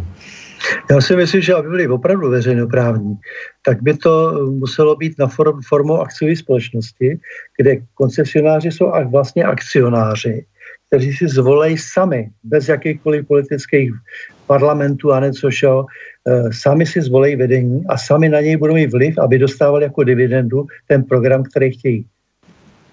Tak, no a takže ty jsi stál u, u, u prvních e, rádí zejména, protože to bylo úplně t, tobě nejvíce vlastní. Hmm. E, takže... E, v, roce 90, no, v roce 90 rovnou vyjeli, vyjeli několik nelegálních rádí jako Stalin Faktor a další a e, Stalin začal právě tím, že chtěl, aby se začaly legalizovat rádia. Tím, že to umějí, že umějí vysílat, že umějí Eh, bavit lidi a tak dále, tak eh, vlastně na Stalinovu pomníku v Praze začali ze Stalina pomníku vysílat pro celou Prahu. No jasně, takže pirátské vysílání Stalina a tak dále si vysloveně volalo po nějaké úpravě, nejprve zásahy a tak. Možná tu ukázku teď bych poprosil z toho začátku rádia Stalin, protože tam je na počátku, myslím, všechno řečeno. Máte nezávislé rozhlasové vysílání Rádio Stalin.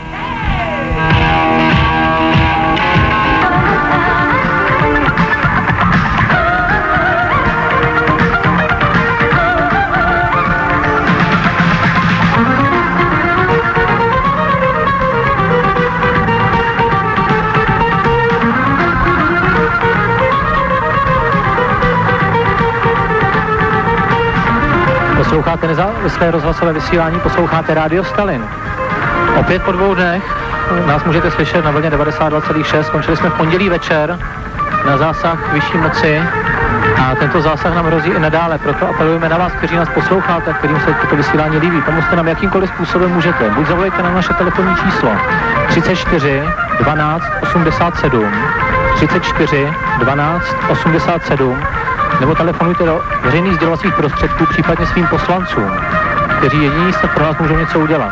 Od této chvíle je naše vysílání manifestační proti monopolu Československého rozhlasu a zprávy radiokomunikací. Vysíláme z akce Totalitní zóna pod Stalinovým pomníkem. Dnes večer zde bude zajímavý koncert, kapely ohlásíme později, jestli můžete, přijďte se podívat. No tak eh, myslím, že to bohatě stačí. Kvalita je strašidelná, eh, ale nicméně to byl ten první pokus, eh, z jaké vysílačky to vysílali. To, vysílali, to měli nějakou vysílačku, která byla dovezená, 100 vysílačka, kterou měli s dipolem v podstatě instalovanou na, na Stalinovém pomníku. No, neustále vyzývali, abychom to přeložili eh, do češtiny, neustále vyzývali, aby tedy e, lidé se jak si o to zajímali vlastně a, a eh, že jako, jak, jak si, sta, státní moc, že, že jim neumožňuje vysílat a že jim přerušuje vysílání a vypsali, volali a tak dále. A hlavně, aby se to teda nějak legislativně řešilo. No a to se začalo řešit tak, že teda se založila mezirezortní komise, kterou vedl František Mikloško, a já jsem v ní zasedal a začali se teda uh, udělovat prvních šest licencí. Ono se ještě udělala jedna navíc, která byla krátkodobá a ta byla na 3. až 6. května pro rádio FM plus Plzeň. Jo? Uh, další rádia dostali už, uh, dalších šest rádií dostalo už licenci na dobu šesti nebo osmi let, já nevím, kolik to tam bylo. Myslím, že šest let to bylo. Šest let to bylo v tom, v tom prvním, v první etapě. E, že můžou začít vlastně od nabití licence, e, musí začít vysílat do šesti měsíců. Takže začali, se to připravilo všechno a některé stanice začaly vysílat víceméně hned. Jo? Jako třeba rádio Stalin, to bylo potom rádio 1, jo? A pak to bylo Eh, faktor, ten to měl připravený v Budějovicích, tak taky začal vysílat. Eh, v Praze to byl Rádio Rio, eh, který dostalo na frekvenci 878 z Technického muzea. Začalo, mohlo začít vysílat, to začalo vysílat až někdy v koncem roku. A pak tam byl RCL Liberec, Honza Požický, král z Ostravy a myslím Pardubice tam byly. No dobře, takže šest licencí, eh, to byly ale licence samozřejmě regionálně ohraničené, ano. Eh, takže ještě nebyla žádná celoplošná, možná ukázka toho FM+, kterou máš, eh, tak bych poprosil o tu ukázku.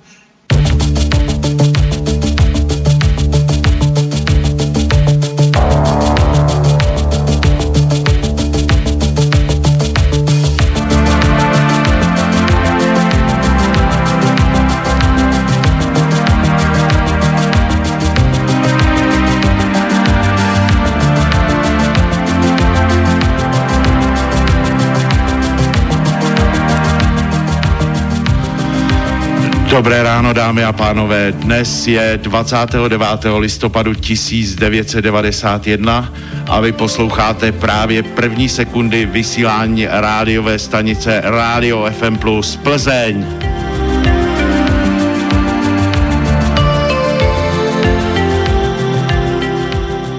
Takže je z toho patrná ta radost ze svobodného naplňování éteru? Ano, to měli, ty, to, všechny ty stanice dostaly vysílací výkon 1 kW. Hmm.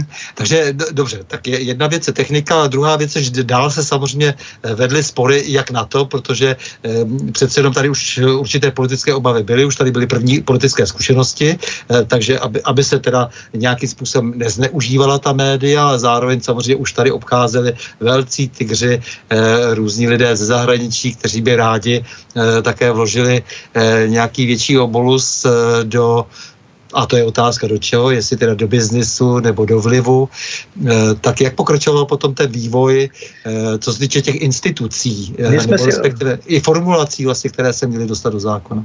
My jsme si uvědomili, že jedna věc nám nehraje, že kmitočty i vysílače, jak pro televizi, tak pro rozhlas, má zpráva radiokomunikací. Tudíž jsme to zákonem chtěli rozdělit, a to na dvě části. Na státní Český telekomunikační úřad a na e, České radiokomunikace. Jo? A České radiokomunikace, které mají vysílače, mají e, kopce, že jo? mají e, stožáry a tak dále a můžou vysílat. Ale nemůžou vysílat, pokud nedostanou kmitočet. A ten kmitočet, že jim přidělí státní orgán, a což je ČTU. Dřív si to přidělovali sami. Jo? Takže když někdo za nima přišel, že chce vysílat, tak když byl, když byl hodnej na ně, a oni se mu, a líbil se, líbil se jim, tak mu sehnali kmitočet a dali mu i vysílač. Ovšem a účtovali se za to pochopitelně nějaký peníze měsíčně. A e, pokud chtěl provozovat sám vysílač, svůj vlastní, tak mu nedali kmitočet. Takže to se muselo rozdělit tak, že teda vznikly České radiokomunikace a vznikly, vznikly ČTU. No dobře, e, takže to, tomu rozumím. Do dneška teda ČTU funguje, Český telekomunikační úřad. Eh, já to rád zmiňuji teda v, situ- v souvislosti s zejména. tak. A to, to mi dneska schází. K tomu si myslím, že bychom se ještě měli potom, potom vrátit. Nebo na chvilku aspoň se u toho zastavit, protože to je něco, co se musí řešit. A neřeší se to, jako, ano, mobily se řeší skrz ČTU, ale, ale toto vyřešeno samozřejmě není a je to nadmíru společensky důležitá věc. Takže ale prosím tě, dobře, komise ministerstva kultury je potom Rada pro rozhlasové televizní vysílání. A Rada pro rozhlasové televizní vysílání už začala udělovat eh, celoplošné licence přijal to profesionální licenci nejdřív pro rozhlas. Udělal dvě, frekvenci jedna a e, rádiu Alfa. Jo? Já poprosím ještě o ukázku teda z prvního dne vysílání Rádia Alfa.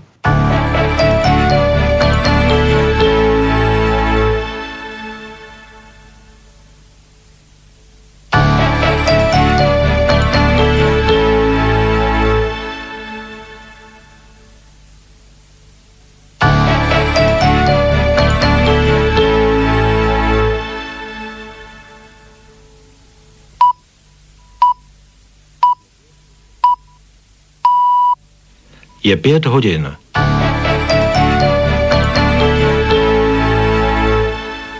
Máme pondělí 13. září 1993.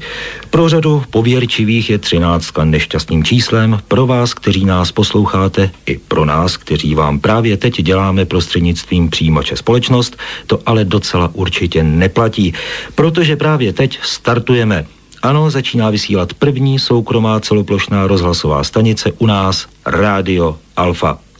Dobré jitro a šťastné vykročení do nového týdne vám přeje Jaroslav Sezemský.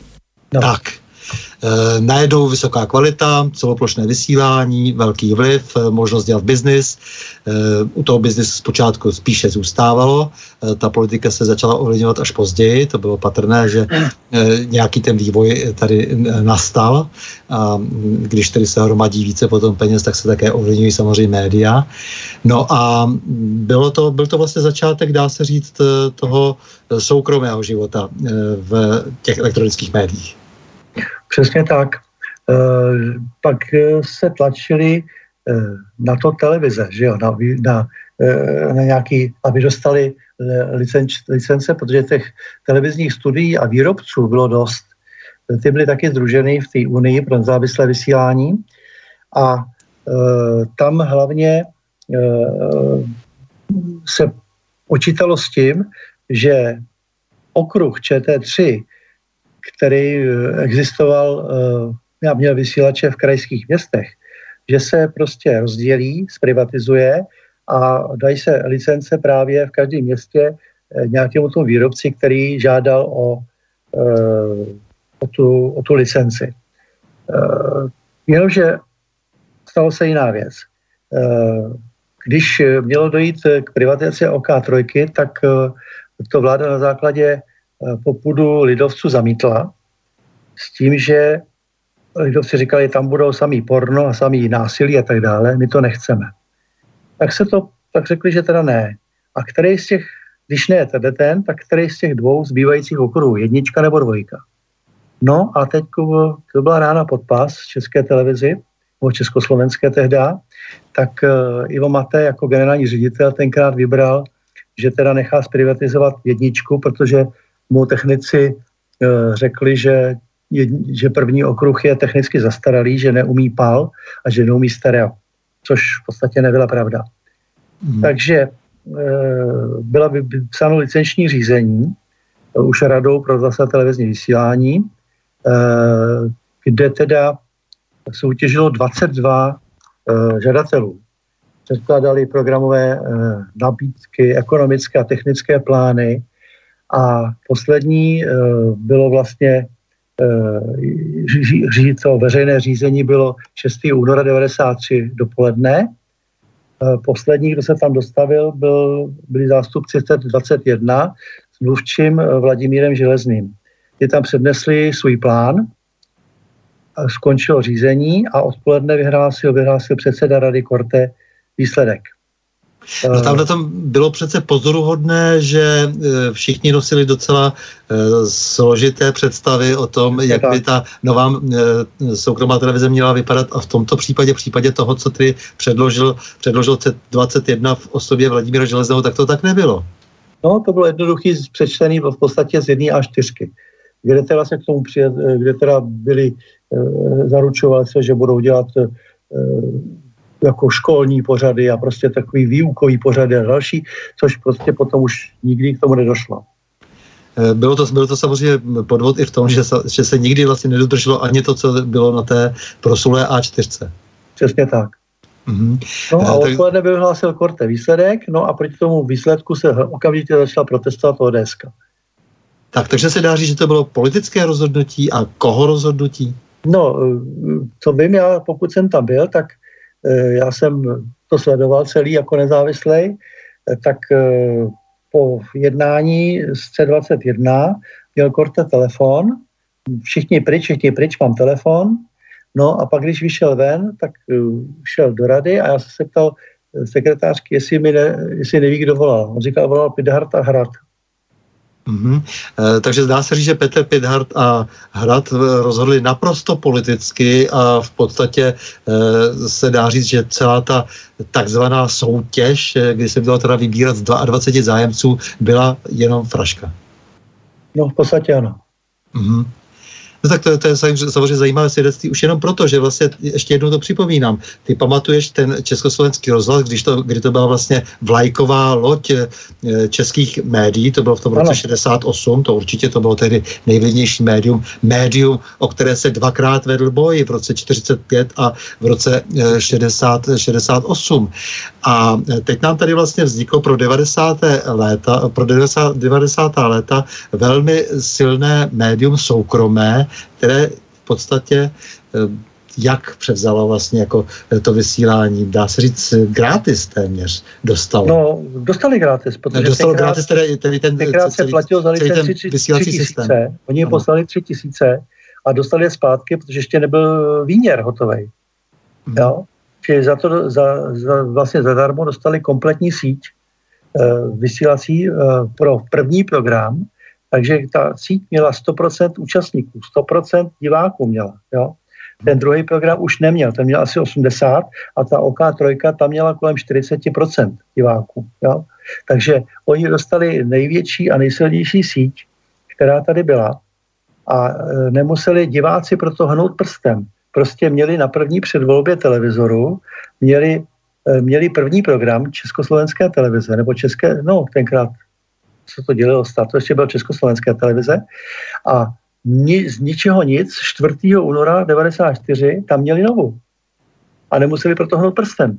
Jo? Když to, Prostě zapnuli si televizi, jak byli zvyklí, že si pouštějí prostě jedničku a náhle tam byla úplně nová televize a ta televize eh, vznikla tak, eh, že někde někdo zavolal a hotovo a všichni ostatní se mohli snažit, jak chtěli a sofistikované všelijaké projekty předkládat, bylo jim to houby platné, protože prostě zájem byl politický na tom, aby tady vznikl nějaký nový na české poměry v podstatě gigant.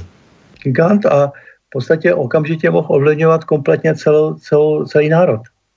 Mhm. Protože všichni měli příjem jedničky. Že jo?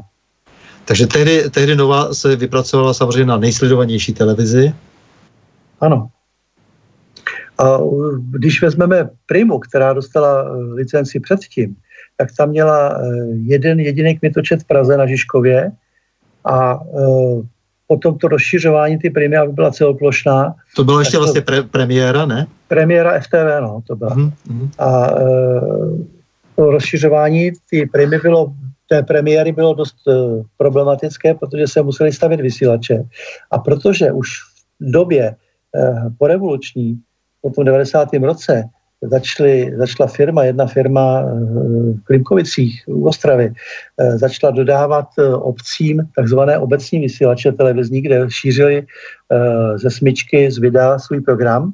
Pán, pánové starostové se tam předváděli a co je nového ve, co je nového v obci a tak dále, tak se přišlo na to, že těch eh, vysílačů jsou těch lokálních obecních bylo poměrně dost, tak se ty eh, vysílače skoupily a eh, udělalo se to tak, že se udělalo časově združený vysílání, že třeba obec měla půl hodiny nebo hodinu vyčleněnou a zbytek měla premiéra.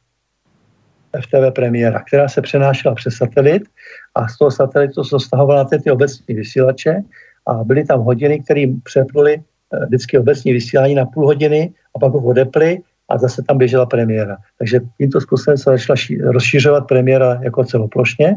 Pak se začaly stavět vysílače nějaký další, který taky něco jsem postavil. Eh, K tomu ještě eh, pronajali si od radiokomunikací další vysílače. Takže jako to konkurenční prostředí tě, těch dvou stanic, eh, ten deadline, to, ten výchozí bod, to eh, o rovných podmínkách se vůbec nedá mluvit. Tak tohle to samozřejmě už chtělo daleko větší podnikatelský fištron a, a e, znamenalo to taky skoncentrovat nějaký kapitál a e, chtělo to samozřejmě se chovat e, daleko racionálně, kdežto e, to si C21 jako to C21 vlastně nemusela. Takže americká C21 dostala jen tak mírných stýrnix e, program České, Českosloven, České televize. Kompletní, jsou, ko- kompletní síť vysílací. ČT1. A takže od 6. února 93 mohla Od 4. od 4. února Od 4. února. Mhm. 94. 94, vlastně 94, tak. Eh, A samozřejmě to v těch 90. letech to byla jasně dominantní televize na základě tedy nějakého takového rozhodnutí. No, eh, mě by teda zajímalo, eh, jak jsi potom, nebo jak jsi to potom hodnotil vlastně, jako lze vlastně vytvořit nějakou solidní bariéru prostě před tím, aby se rozhodovalo vyloženě politicky, nebo aby tady byl jenom uplatňován nějaký tvrdý lobistický zájem ze zahraničí, lze vytvořit takovou nějakou bariéru pro to rozhodování vlastně eh, nějaké rady pro rozhlasové a televizní vysílání. No, museli by tam být lidi, kteří uh, jednak tomu rozumějí a jednak který vědí, co si můžou dovolit. Kteří jsou uplacený, nebo ne uplacený, to neříkám, to říkám špatně, ale uh, který nemají, uh, nejsou pod politickým vlivem. No ale samozřejmě, že eh, vždy je vidět, že eh, rozhodují prostě pod, eh, na základě nějakého zájmu, nebo často to bylo vidět v případě rozhodování Rady pro rozhlasové a televizní vysílání. No, jde samozřejmě o to, co už jsem naznačil předtím, protože eh, nejsou tady jenom eh, televize. Televize do určité míry, eh, zvláště teda v té 21. století, ustupují z té své bývalé slávy, protože se objevuje nebo prostě zesílilo obrovsky informační médium zvané internet, tedy prostředí, ve kterém se může nekonečně mnoho provozovat médií, kdy vlastně se v médie může stát každý eh, web, kdokoliv, kdo v tom médiu působí, tak může nějakým způsobem, když je dostatečně šikovný, schopný nebo má dost peněz, může si vytvořit takový nástroj, který může ovlivňovat miliony lidí. Tak co vlastně s tou současnou situací? Protože zejména tady máme dnes velký problém, že jedni tedy ti, kteří, jak si si představují prostě tu svobodu podnikání e, nekonečnou, tak tvrdí, že e, je všechno v pořádku, protože všichni v tom internetu soutěží. Ovšem jsou tady, jsou tady nějaké e, dominantní firmy, které například provozují sociální sítě a e, ty firmy e, se chovají tak, že omezují přístup některých prostě do těch sociálních sítí, nebo když už tady tam ti lidé e, vstoupí, tak jim třeba mažou e, jejich jejich příspěvky, jejich nakonec třeba blokují jako i jejich nějaké vytvořené stránky, prostě snaží se dokonce najímat si proti ním ideologicky zpřízněné duše nebo politicky zpřízněné, které je likvidují společensky, ty, ty, ty lidi, kteří teda v tom internetu se snaží nějak podnikat. Zdá se ti, že by se toto mělo regulovat? No já si myslím, že regulace internetu je nesmysl. No ne, mě, mě, mě to zajímá... jsme se dostali zase do období ne, ne, ne. a tak dále. Já s tebou souhlasím, já naopak nechci internet, internet sám e, regulovat, ale chci regulovat prostě firmy, které e, se chovají tak, že se zmocňují našeho samotného politického systému. Jsou to firmy nadnárodní, e, namátkou tedy Google e, nebo Facebook, e, nebo třeba e, Twitter. E, to jsou firmy, které mají velký vliv na náš politický život, protože jestliže umožňují některým lidem e, politicky komunikovat v tom systému a jiní jiným, jiným to zakazují, to znamená, oni sami se chovají jako cenzor, ano. tak v tom okamžiku mají být regulováni. To ano, to takhle firmy ano, to je, to ano. pravda. Ne, o to, o to mi o, to, o tom jde. Kdyby to dělali konec konců eh, jednotlivci nebo nějaká, eh, nějaká malá, eh, malá prostě podnikatelská eh, seskupení, která se prostě rozhodla, že, si, eh, že budou mít vliv na, na eh, politický systém, to znamená, budou dokonce půjdou tak daleko, že budou porušovat paragraf 182 trestního zákona o tajemství třeba i dopravovaných zpráv, protože si dopravujete internet zprávy. Eh, já samozřejmě navazuji na to, co je mým velkým tématem provozování třeba freemailů a tak dále, no tak eh, tím se dokonce dopouštím narušování ústavních práv. Přesně tak. Já si myslím, že v těch, eh, co se týče teda příspěvků lidí na Facebooku, na, na Instagramu a tak dále, eh, tam by měl být každý za sebe a ne každý anonymně. Jo? Já si myslím, že pokud by tam byl každý za sebe a skutečně by to byl on, jo? Když, se tam, když tam vyjadřuje své názory, tak eh, by si za těma názorama musel stát a to se mnohým lidem nelíbí, tohleto, jo? Proto jsou tam radši anonymně, e, mají tam spoustu negativních příspěvků, e, kterými hánějí ostatní a Bůh ví co a dělají tam negativ, negativní stránky tohohle toho celého, celý tý, celého Facebooku a Instagramu a tak dále a přitom jako pokud tam budou za sebe, tak určitě to neřeknou. Ne, Zdejko, já ještě mířím jenom samozřejmě, protože ty si vyjmenoval tady všechny ty e, instituce, které e, se starají o to, aby byly řádně regulovány byl řádně regulován tedy ten trh v těch, u těch klasických eh, rozhlasových a televizních médií, eh, protože samozřejmě ČTU hlídá kmitočty, aby někde třeba nepřekračovali hranici a aby jak si, jak si byli, jak si, aby někdo zase nelezl do, do nějakého jiného, do nějaké jiné frekvence a tak dále, takže dávají na tohle to všechno pozor, protože je ve státním zájmu, aby v tomto byl pořádek. Rada pro rozhlasové a televizní vysílání zase se stará eh, jaksi o ten obsah, hodnotí obsah a e, jde tady samozřejmě o to, protože jsou nějaká pravidla e, daná zákonem třeba o české televizi a českém rozhlase, tak aby ta pravidla byla opravdu dodržována, protože na základě těch pravidel musí ta média fungovat, aby se třeba neohrožoval e, mravní, vývoj mládeže a dětí. A, a pak je tady samozřejmě trestní zákon úplně normálně, že kdo poruší trestní zákon, tak samozřejmě tam je celá řada trestných činů, které nemohou být, nebo jejich skutkové podstaty nemohou být naplňovány fungováním na internetu, takže to je další jasná právní ochrana. No ale prostě pokud někdo začne omezovat ten tvůj prostor, politický prostor, to je něco, kde se realizuje politický systém, to znamená, tam se realizuje naše ústavní práva. A jestliže nějaký gigant stoupí eh, na ten trh a rozhodne se, že nějakou skupinu bude preferovat a nějakou naopak e, bude prostě dusit a, a bude ty lidi v podstatě e, mazat z toho, e, z toho veřejného prostoru sdělovacího, no, tak to je přece něco, kde musí stát zasáhnout.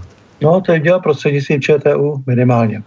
Minimálně, minimálně prostřednictvím ČTU, ale ne, dokonce prostě ten stát musí eh, mít eh, nějakou smluvní kontrolu prostě nad eh, těmi nadnárodními firmami. Ty firmy prostě nemohou být v tomto případě dost nadnárodní, ty musí mít prostě, ty musí respektovat to, co vyžaduje ten daný minimálně tedy ústavní pořádek toho státu. Takže dřív třeba ministerstvo dopravy mělo na starosti všeobecně takovéhle věci. Ve vládě dneska není jediný člověk, který by byl odpovědný ústřední.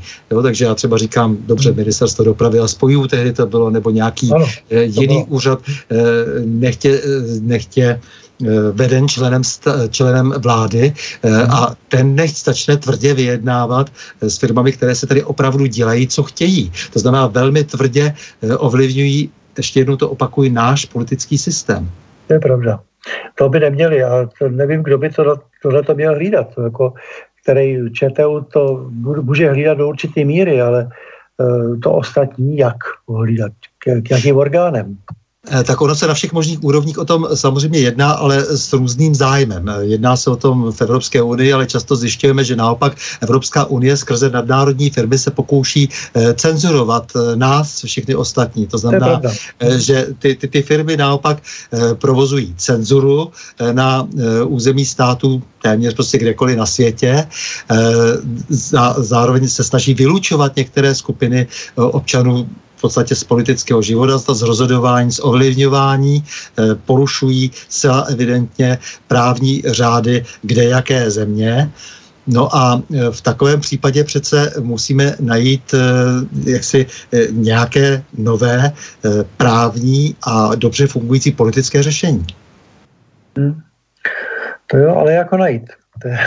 který no ne, tak, tak, věřit, no? no tak minima, minimálně je to vláda samotná. Vláda samotná no, musí jo. prostě přijít s tím, uh, musí mít tu iniciativu v ruce, to je jedno, kdokoliv uh, za tu vládu, uh, kdo bude pověřen uh, premiérem, tak by jednat měl. Pak se samozřejmě může vytvořit třeba i příslušný úřad, ale něco takového tu naprosto chybí a já jsem to už několikrát, uh, několikrát říkal, že uh, Beata Šidlová uh, byla snad jediným výrazným představitelem nějakého státu, která právě v tomto smyslu smyslu, nikoli tedy v tom cenzorském, jak se třeba domlouvá paní Merklová, eh, se domlouvá s představiteli těch firm, eh, aby teda si vzali na starosti její vlastní občany a funguje proti těm občanům.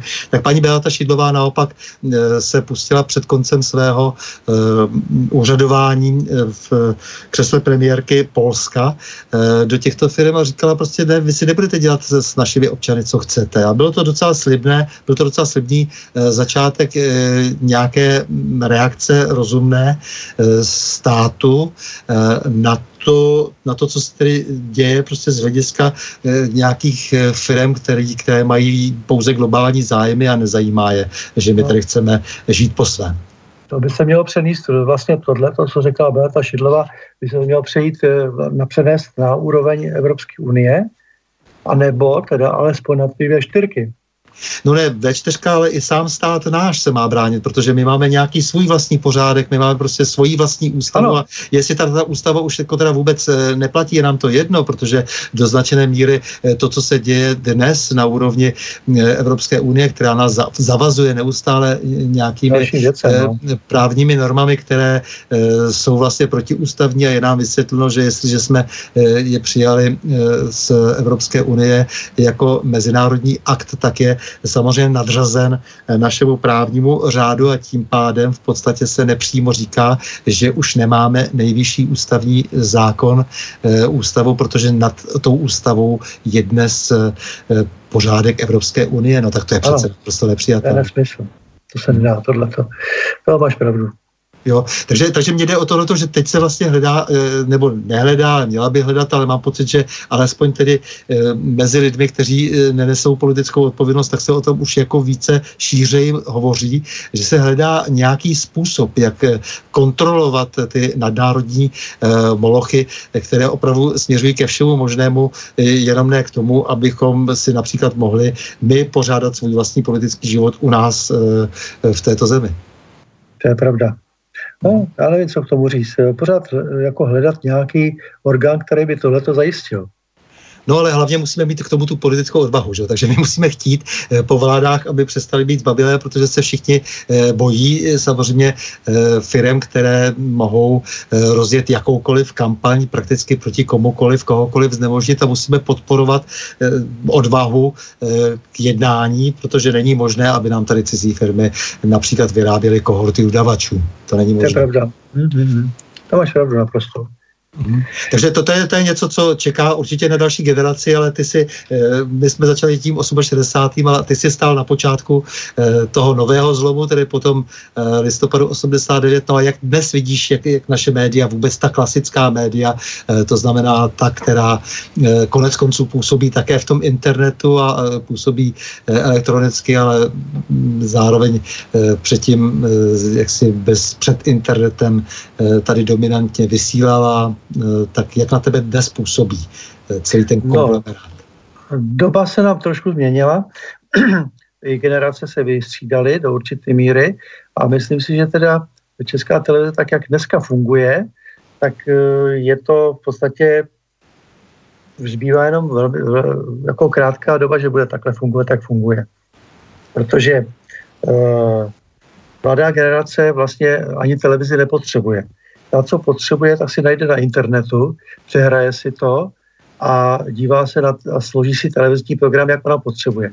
Tady v podstatě jsou dvě věci, které e, stát by měl zajistit a to je e, alespoň dva programy, které by byly, byly online. To znamená, by byly nární a e, přinášely by informace e, v daný čas. To znamená spravodajský kanál a pak sportovní kanál, protože Spravodajský kanál jako takový eh, je dost důležitý pro informace, eh, s tím, že teda pokud by to bylo na internetu a připojilo by se eh, daleko víc účastníků, než to internet snesl, tak to zablokuje. Čili tohle to by chtělo, aby mm, byl spravodajský kanál a e, pak ten sportovní, protože tam, když se připojí daleko víc účastníků, než internet snese, tak se zablo- taky zablokuje. Čili tohle ty dvě, dva kanály v podstatě na internet dát nejdou. Ty ostatní už není problém, že tam je to video on demand, video na vyžádání v podstatě a tam už není takový nával prostě na ten server, aby to, aby to nespracoval. Dobře, to je budoucnost. Já si ještě vzpomenu, vzpomínám na to, že vlastně vy jste také na tom počátku 90. let už uvažovali tehdy o tom, že by třeba Česká televize a Český rozhlas eh, měli mít eh, občany co by své akcionáře. Uvažovali jste o nějakém systému, ano. který by to uměl zprostředkovat. Hmm. Eh, chtěli jsme Chtěli jsme no. nějak vymyslet, vymyslet, dát si do nově nebo prostě udělat velkou akci, kde by se akcionáři vyjádřili na základě čísla své koncese k tomu, koho by tam v těch radách chtěli. Jo? Byli by tam určitý kandidáti, oni by si vybrali kandidáty a ty by se potom volili akcionářema a vznikla by rada, která by rozhodovala o tom, o chodu televize nebo rozhlasu. Takže chtěli jste jakési všelidové hlasování? Asi tak. Nebo svým způsobem jako určité uh, referendum o každé té osobě, nebo jak jste si to představovali, to asi nebylo úplně ujednoceno tehdy.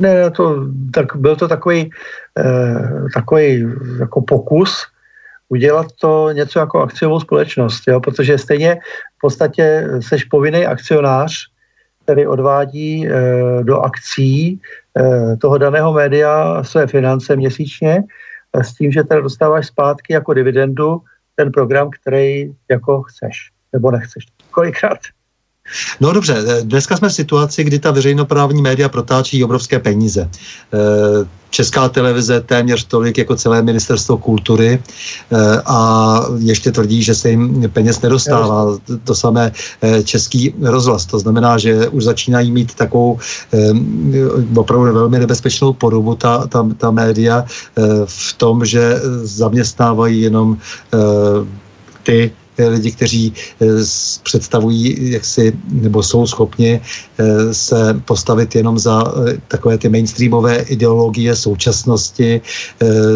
zvou do těchto médií jenom zase osoby, které podporují to, co si myslí oni sami, že je pro společnost prospěšné, naopak nepřipustí tam žádný ostřejší kritický hlas, nebo je to jenom vždycky taková kritika v mezích zákona, nebo se snaží provozují takzvaný spin doctoring, že jo, to znamená, že celou řadu důležitých informací, zvláště ze světového dění, zamlčují, tak existuje na to nějaká léčba. Já myslím, že zvláště to nebezpečné v tom, že si přisvojí stále větší bohatství vlastně národní, protože chtějí zvyšovat povinné koncesionářské poplatky. Už to, že jsou ty koncesionářské, koncesionářské poplatky povinné, je docela skandál, protože je to jenom určitý druh daně. E, tak e, prosím tě, existuje na to nějaká léčba i teď? Máš pocit, že ještě je možné nějakým způsobem tohle všechno skorigovat, protože za prvé finančně je to neúnosné a není to únosné ani samozřejmě ideologicky, protože ty, ty, ta, ta média začínají být velmi jednostranná. No, ty média se nám trošku utrhly ze řetězu, jak se říká. Jestli teď veřejnoprávní. Veřejnoprávní, to myslím. A, a, a zvlášť, zvlášť Česká televize. A já myslím, že by na to měl vlítnout NKU, který by už měl teď mít nějaký pravomoce, aby to mohl zkontrolovat. Ty finanční toky tam. Protože nějaký začerňování smluv a tak dále, to si myslím, že není moc dobrý. No, to, to svědčí o tom, že teda je zatím něco špatného. Samozřejmě ta netransparentnost je, je, je šílená a navíc jako samozřejmě jako je tady opravdu i ta odpovědnost za nějakou normální komunikaci, o které jsme se před chvílí bavili, eh, což samozřejmě platí v ještě větší míře u těchto veřejnoprávních našich médií, než, tom, než o tom internetu. Eh, je důležité, aby nám nikdo jaksi nemanipuloval prostě s tím společným, eh, jak já tomu říkám, politickým prostorem, protože tam má právo opravdu každý mm, proud, který, který nějakým způsobem má eh, co mluvit eh, do, eh, této, do vývoje této země, prostě do politiky, to znamená do rozhodování, tak má právo se tam vyslovovat. To je pravda. No, Jo, samozřejmě se to týká i kultury, protože e, není možné, aby eh, ta, ta, ta bezduchost, ta netalentovanost dostávala tak obrovský prostor eh, v těch veřejnoprávních médiích, jenom proto, že ti lidé jsou e, nějakým důvod, nějakého důvodu potřební, protože jsou například příbuzní a e, nebo že to jsou kamarádi kamarádů a tak dále. To, to je přece něco, co, co musí někde najít svůj konec. To mě taky převádí na myšlenku osy osy ochranných svazů. Proč osa ochrany svazy mají výjimku od ministerstva kultury jako uh, vlastně občanská, občanské združení, který není kontrolovatelný finančním úřadem ničím a tečou tam 100 miliony. Proč si to nenechá ministerstvo kultury jako odbor tohleto? Proč? Ty přebytky by tekly do státní kasy. No ne, já s tebou naprosto souhlasím, že tady se vytváří, eh, tady se vlastně privatizuje eh, to, co je veřejné a společné. No. Tady se privatizuje celá řada věcí takhle neuvěřitelně a vlastně úplně stejným způsobem se to děje jako prostě tak flagrantně jako, jako v případě té novy v tom roce 94. Ještě taky takový, taková záhada, proč české televizi umožnili nechat si archy, archiv Československé televize. Že přeci filmy, které vznikly od 45. do 90. roku, nebo 89. roku, na státní peníze spravuje Národní filmový, Národní filmový archiv a, a pracuje s tím a peníze za půjčování těchto filmů do, státního rozpočtu. Proč teda e, pořady, které vznikly v československé televizi, e, tak za půjčování těchto pořadů jdou, jdou finance do, do veřejnoprávní televize? Jako proč? To je přeci stát, za státní peníze, to je o něčem jiným. Vidíme, co tady předváděl Fero Fenič, celá no. léta, eh, samozřejmě z archivy České, eh, Československé televize. No. Tak prostě to jsou lidé, kteří zlatokopové, kteří prostě přišli a rozhodli se, že to je jejich a eh, někdo také rozhodl a zatelefonoval, speciálně jak si pan prezident Havel měl toto v oblibě, jako by to zdědil z minulosti z předlistopadu, kdy se také telefonovalo a na telefon se zařizovaly jako takovéhle všelijaké možnosti, tehdy daleko menší. No, právě to mi spoustu věcí, které jsou kolem toho. Tak, a nevyrě, a nevyřešený jsou. Já se tě naposled musím zeptat, svou, eh, dát tě svou oblíbenou otázku. Jaký máš vztah k Evropské unii? Evropská unie, no, abych řekl pravdu, jestli to řeknu, tak mě budou žalovat. No, nevím. Prostě eh, nemám dobrý vztah. Myslím si, že to je v podstatě, eh, v podstatě další říše vznikla. Když na, když na nás nemohli vojensky, tak nás jdou ekonomicky. Mm-hmm. Střední Evropa, V4, už se předtím hovořil o V4, pravděpodobně je ti to blížší. To je daleko blížší, protože si myslím, že do V4 by ještě patřila Itálie a Rakousko a bylo by to byla šestka a bylo by to úplně ideální. Stejný myšlení tam je, v podstatě stejný myšlení dneska tam je. A do určité míry jsou to země bývalého rakouskou herska. No právě, no. Škoda, že se bouralo Rakousko-Hersko, to se říká dneska taky. Na, národní stát, eh, co, co ti to říká? Protože národní stát se říká, že to je přežitek 19. století, potom z toho eh, vzniklo to, co z toho vzniklo, války, eh, pak dokonce, dokonce to, co vlastně jako přerostlo prostě v to, v to největší kataklizma v tom století 20. A do toho samozřejmě potom jako se, se, se, tomu, se tomu snažili bránit všichni možní, dejme tomu, socialisti mm, nebo eh, lidé, kteří měli pocit, že jediným eh, lékem je rozpustění, rozpuštění se v nějakém internacionalismu, že po druhé světové válce, když vznikla Evropská unie, tak vlastně jedna z hlavních nosných myšlenek byla, že národní státy jsou tím hlasní, hlavní, hlavním nebezpečím příští Evropy. Jo, vždy se vlastně ta Evropa nějakým způsobem točila posledních 200 let kolem národovectví národních států po, kolem toho popírání a nebo, nebo, naopak, nebo naopak eh, vyvyšování. Jak to vidíš dnes s národním státem? Já si myslím, že národní státy by se měly zachovat. V každém případě. Protože jako, aby to se promíchalo a udělal se tady, tady z lidí galimatiáš, udělala se z toho babylonská věž, to nikdy není dobrý. Hmm. Dobře, eh, já jako Zdeňko, já strašně moc děkuju za to, za to, že jsi tak krásně popsal ten 68. rok dokonce i těma ukázkama, protože tím, že jsi, tam třeba, eh, že jsi nám třeba poslal toho Vericha, který nebyl ještě vůbec nikdy nikde eh, publikován, tak má posluchač slobodného vysílače, jak si tuhleto možnost, teď vlastně exkluzivní. A děkuji ti za to, že vlastně si tak trošku, jak si, jak si mluvil, tak si se pohyboval mezi tím, mezi těma, tím, nad, tím tou nadějí a tím zklamáním, že si vlastně přiblížil i tu dobu, kde to bylo tak velmi eh, úzce za sebou, že ta, ta, ta, ta naděje a zklamání, to znamená ten konec těch 60. let. Ano. Eh, protože to se netýká samozřejmě jenom toho rozhlasového pražského jara, potom to pokračovalo dál v té občanské společnosti, ale že jsi se ohledl i za, tím, za těmi počátky těch nových polistopadových médií a eh, jak si, že si tady hovořil i určité, i určité naivitě, eh, idealismu, eh, jak jsme si někteří z nás představovali, že by se přece jenom ta společnost mohla rozumně řídit, kdyby, kdyby, kdyby a pak najednou jste zjistili, že se stejně zatelefonuje a všechno je jinak a je to tak trošku všechno hra. No, je to hra, to je pravda. Jo, takže za to, za to ti děkuji, že i za to, že se realisticky teď díváš na eh, ten poslední vývoj eh, polistopadových médií, protože my si ty věci musíme znovu a znovu srovnávat. Jsou tady úplně nová témata a eh, nikdo se jich zatím z odpojených osob nechopil, takže za to všechno ti děkuji a já doufám, že Nemáš zač.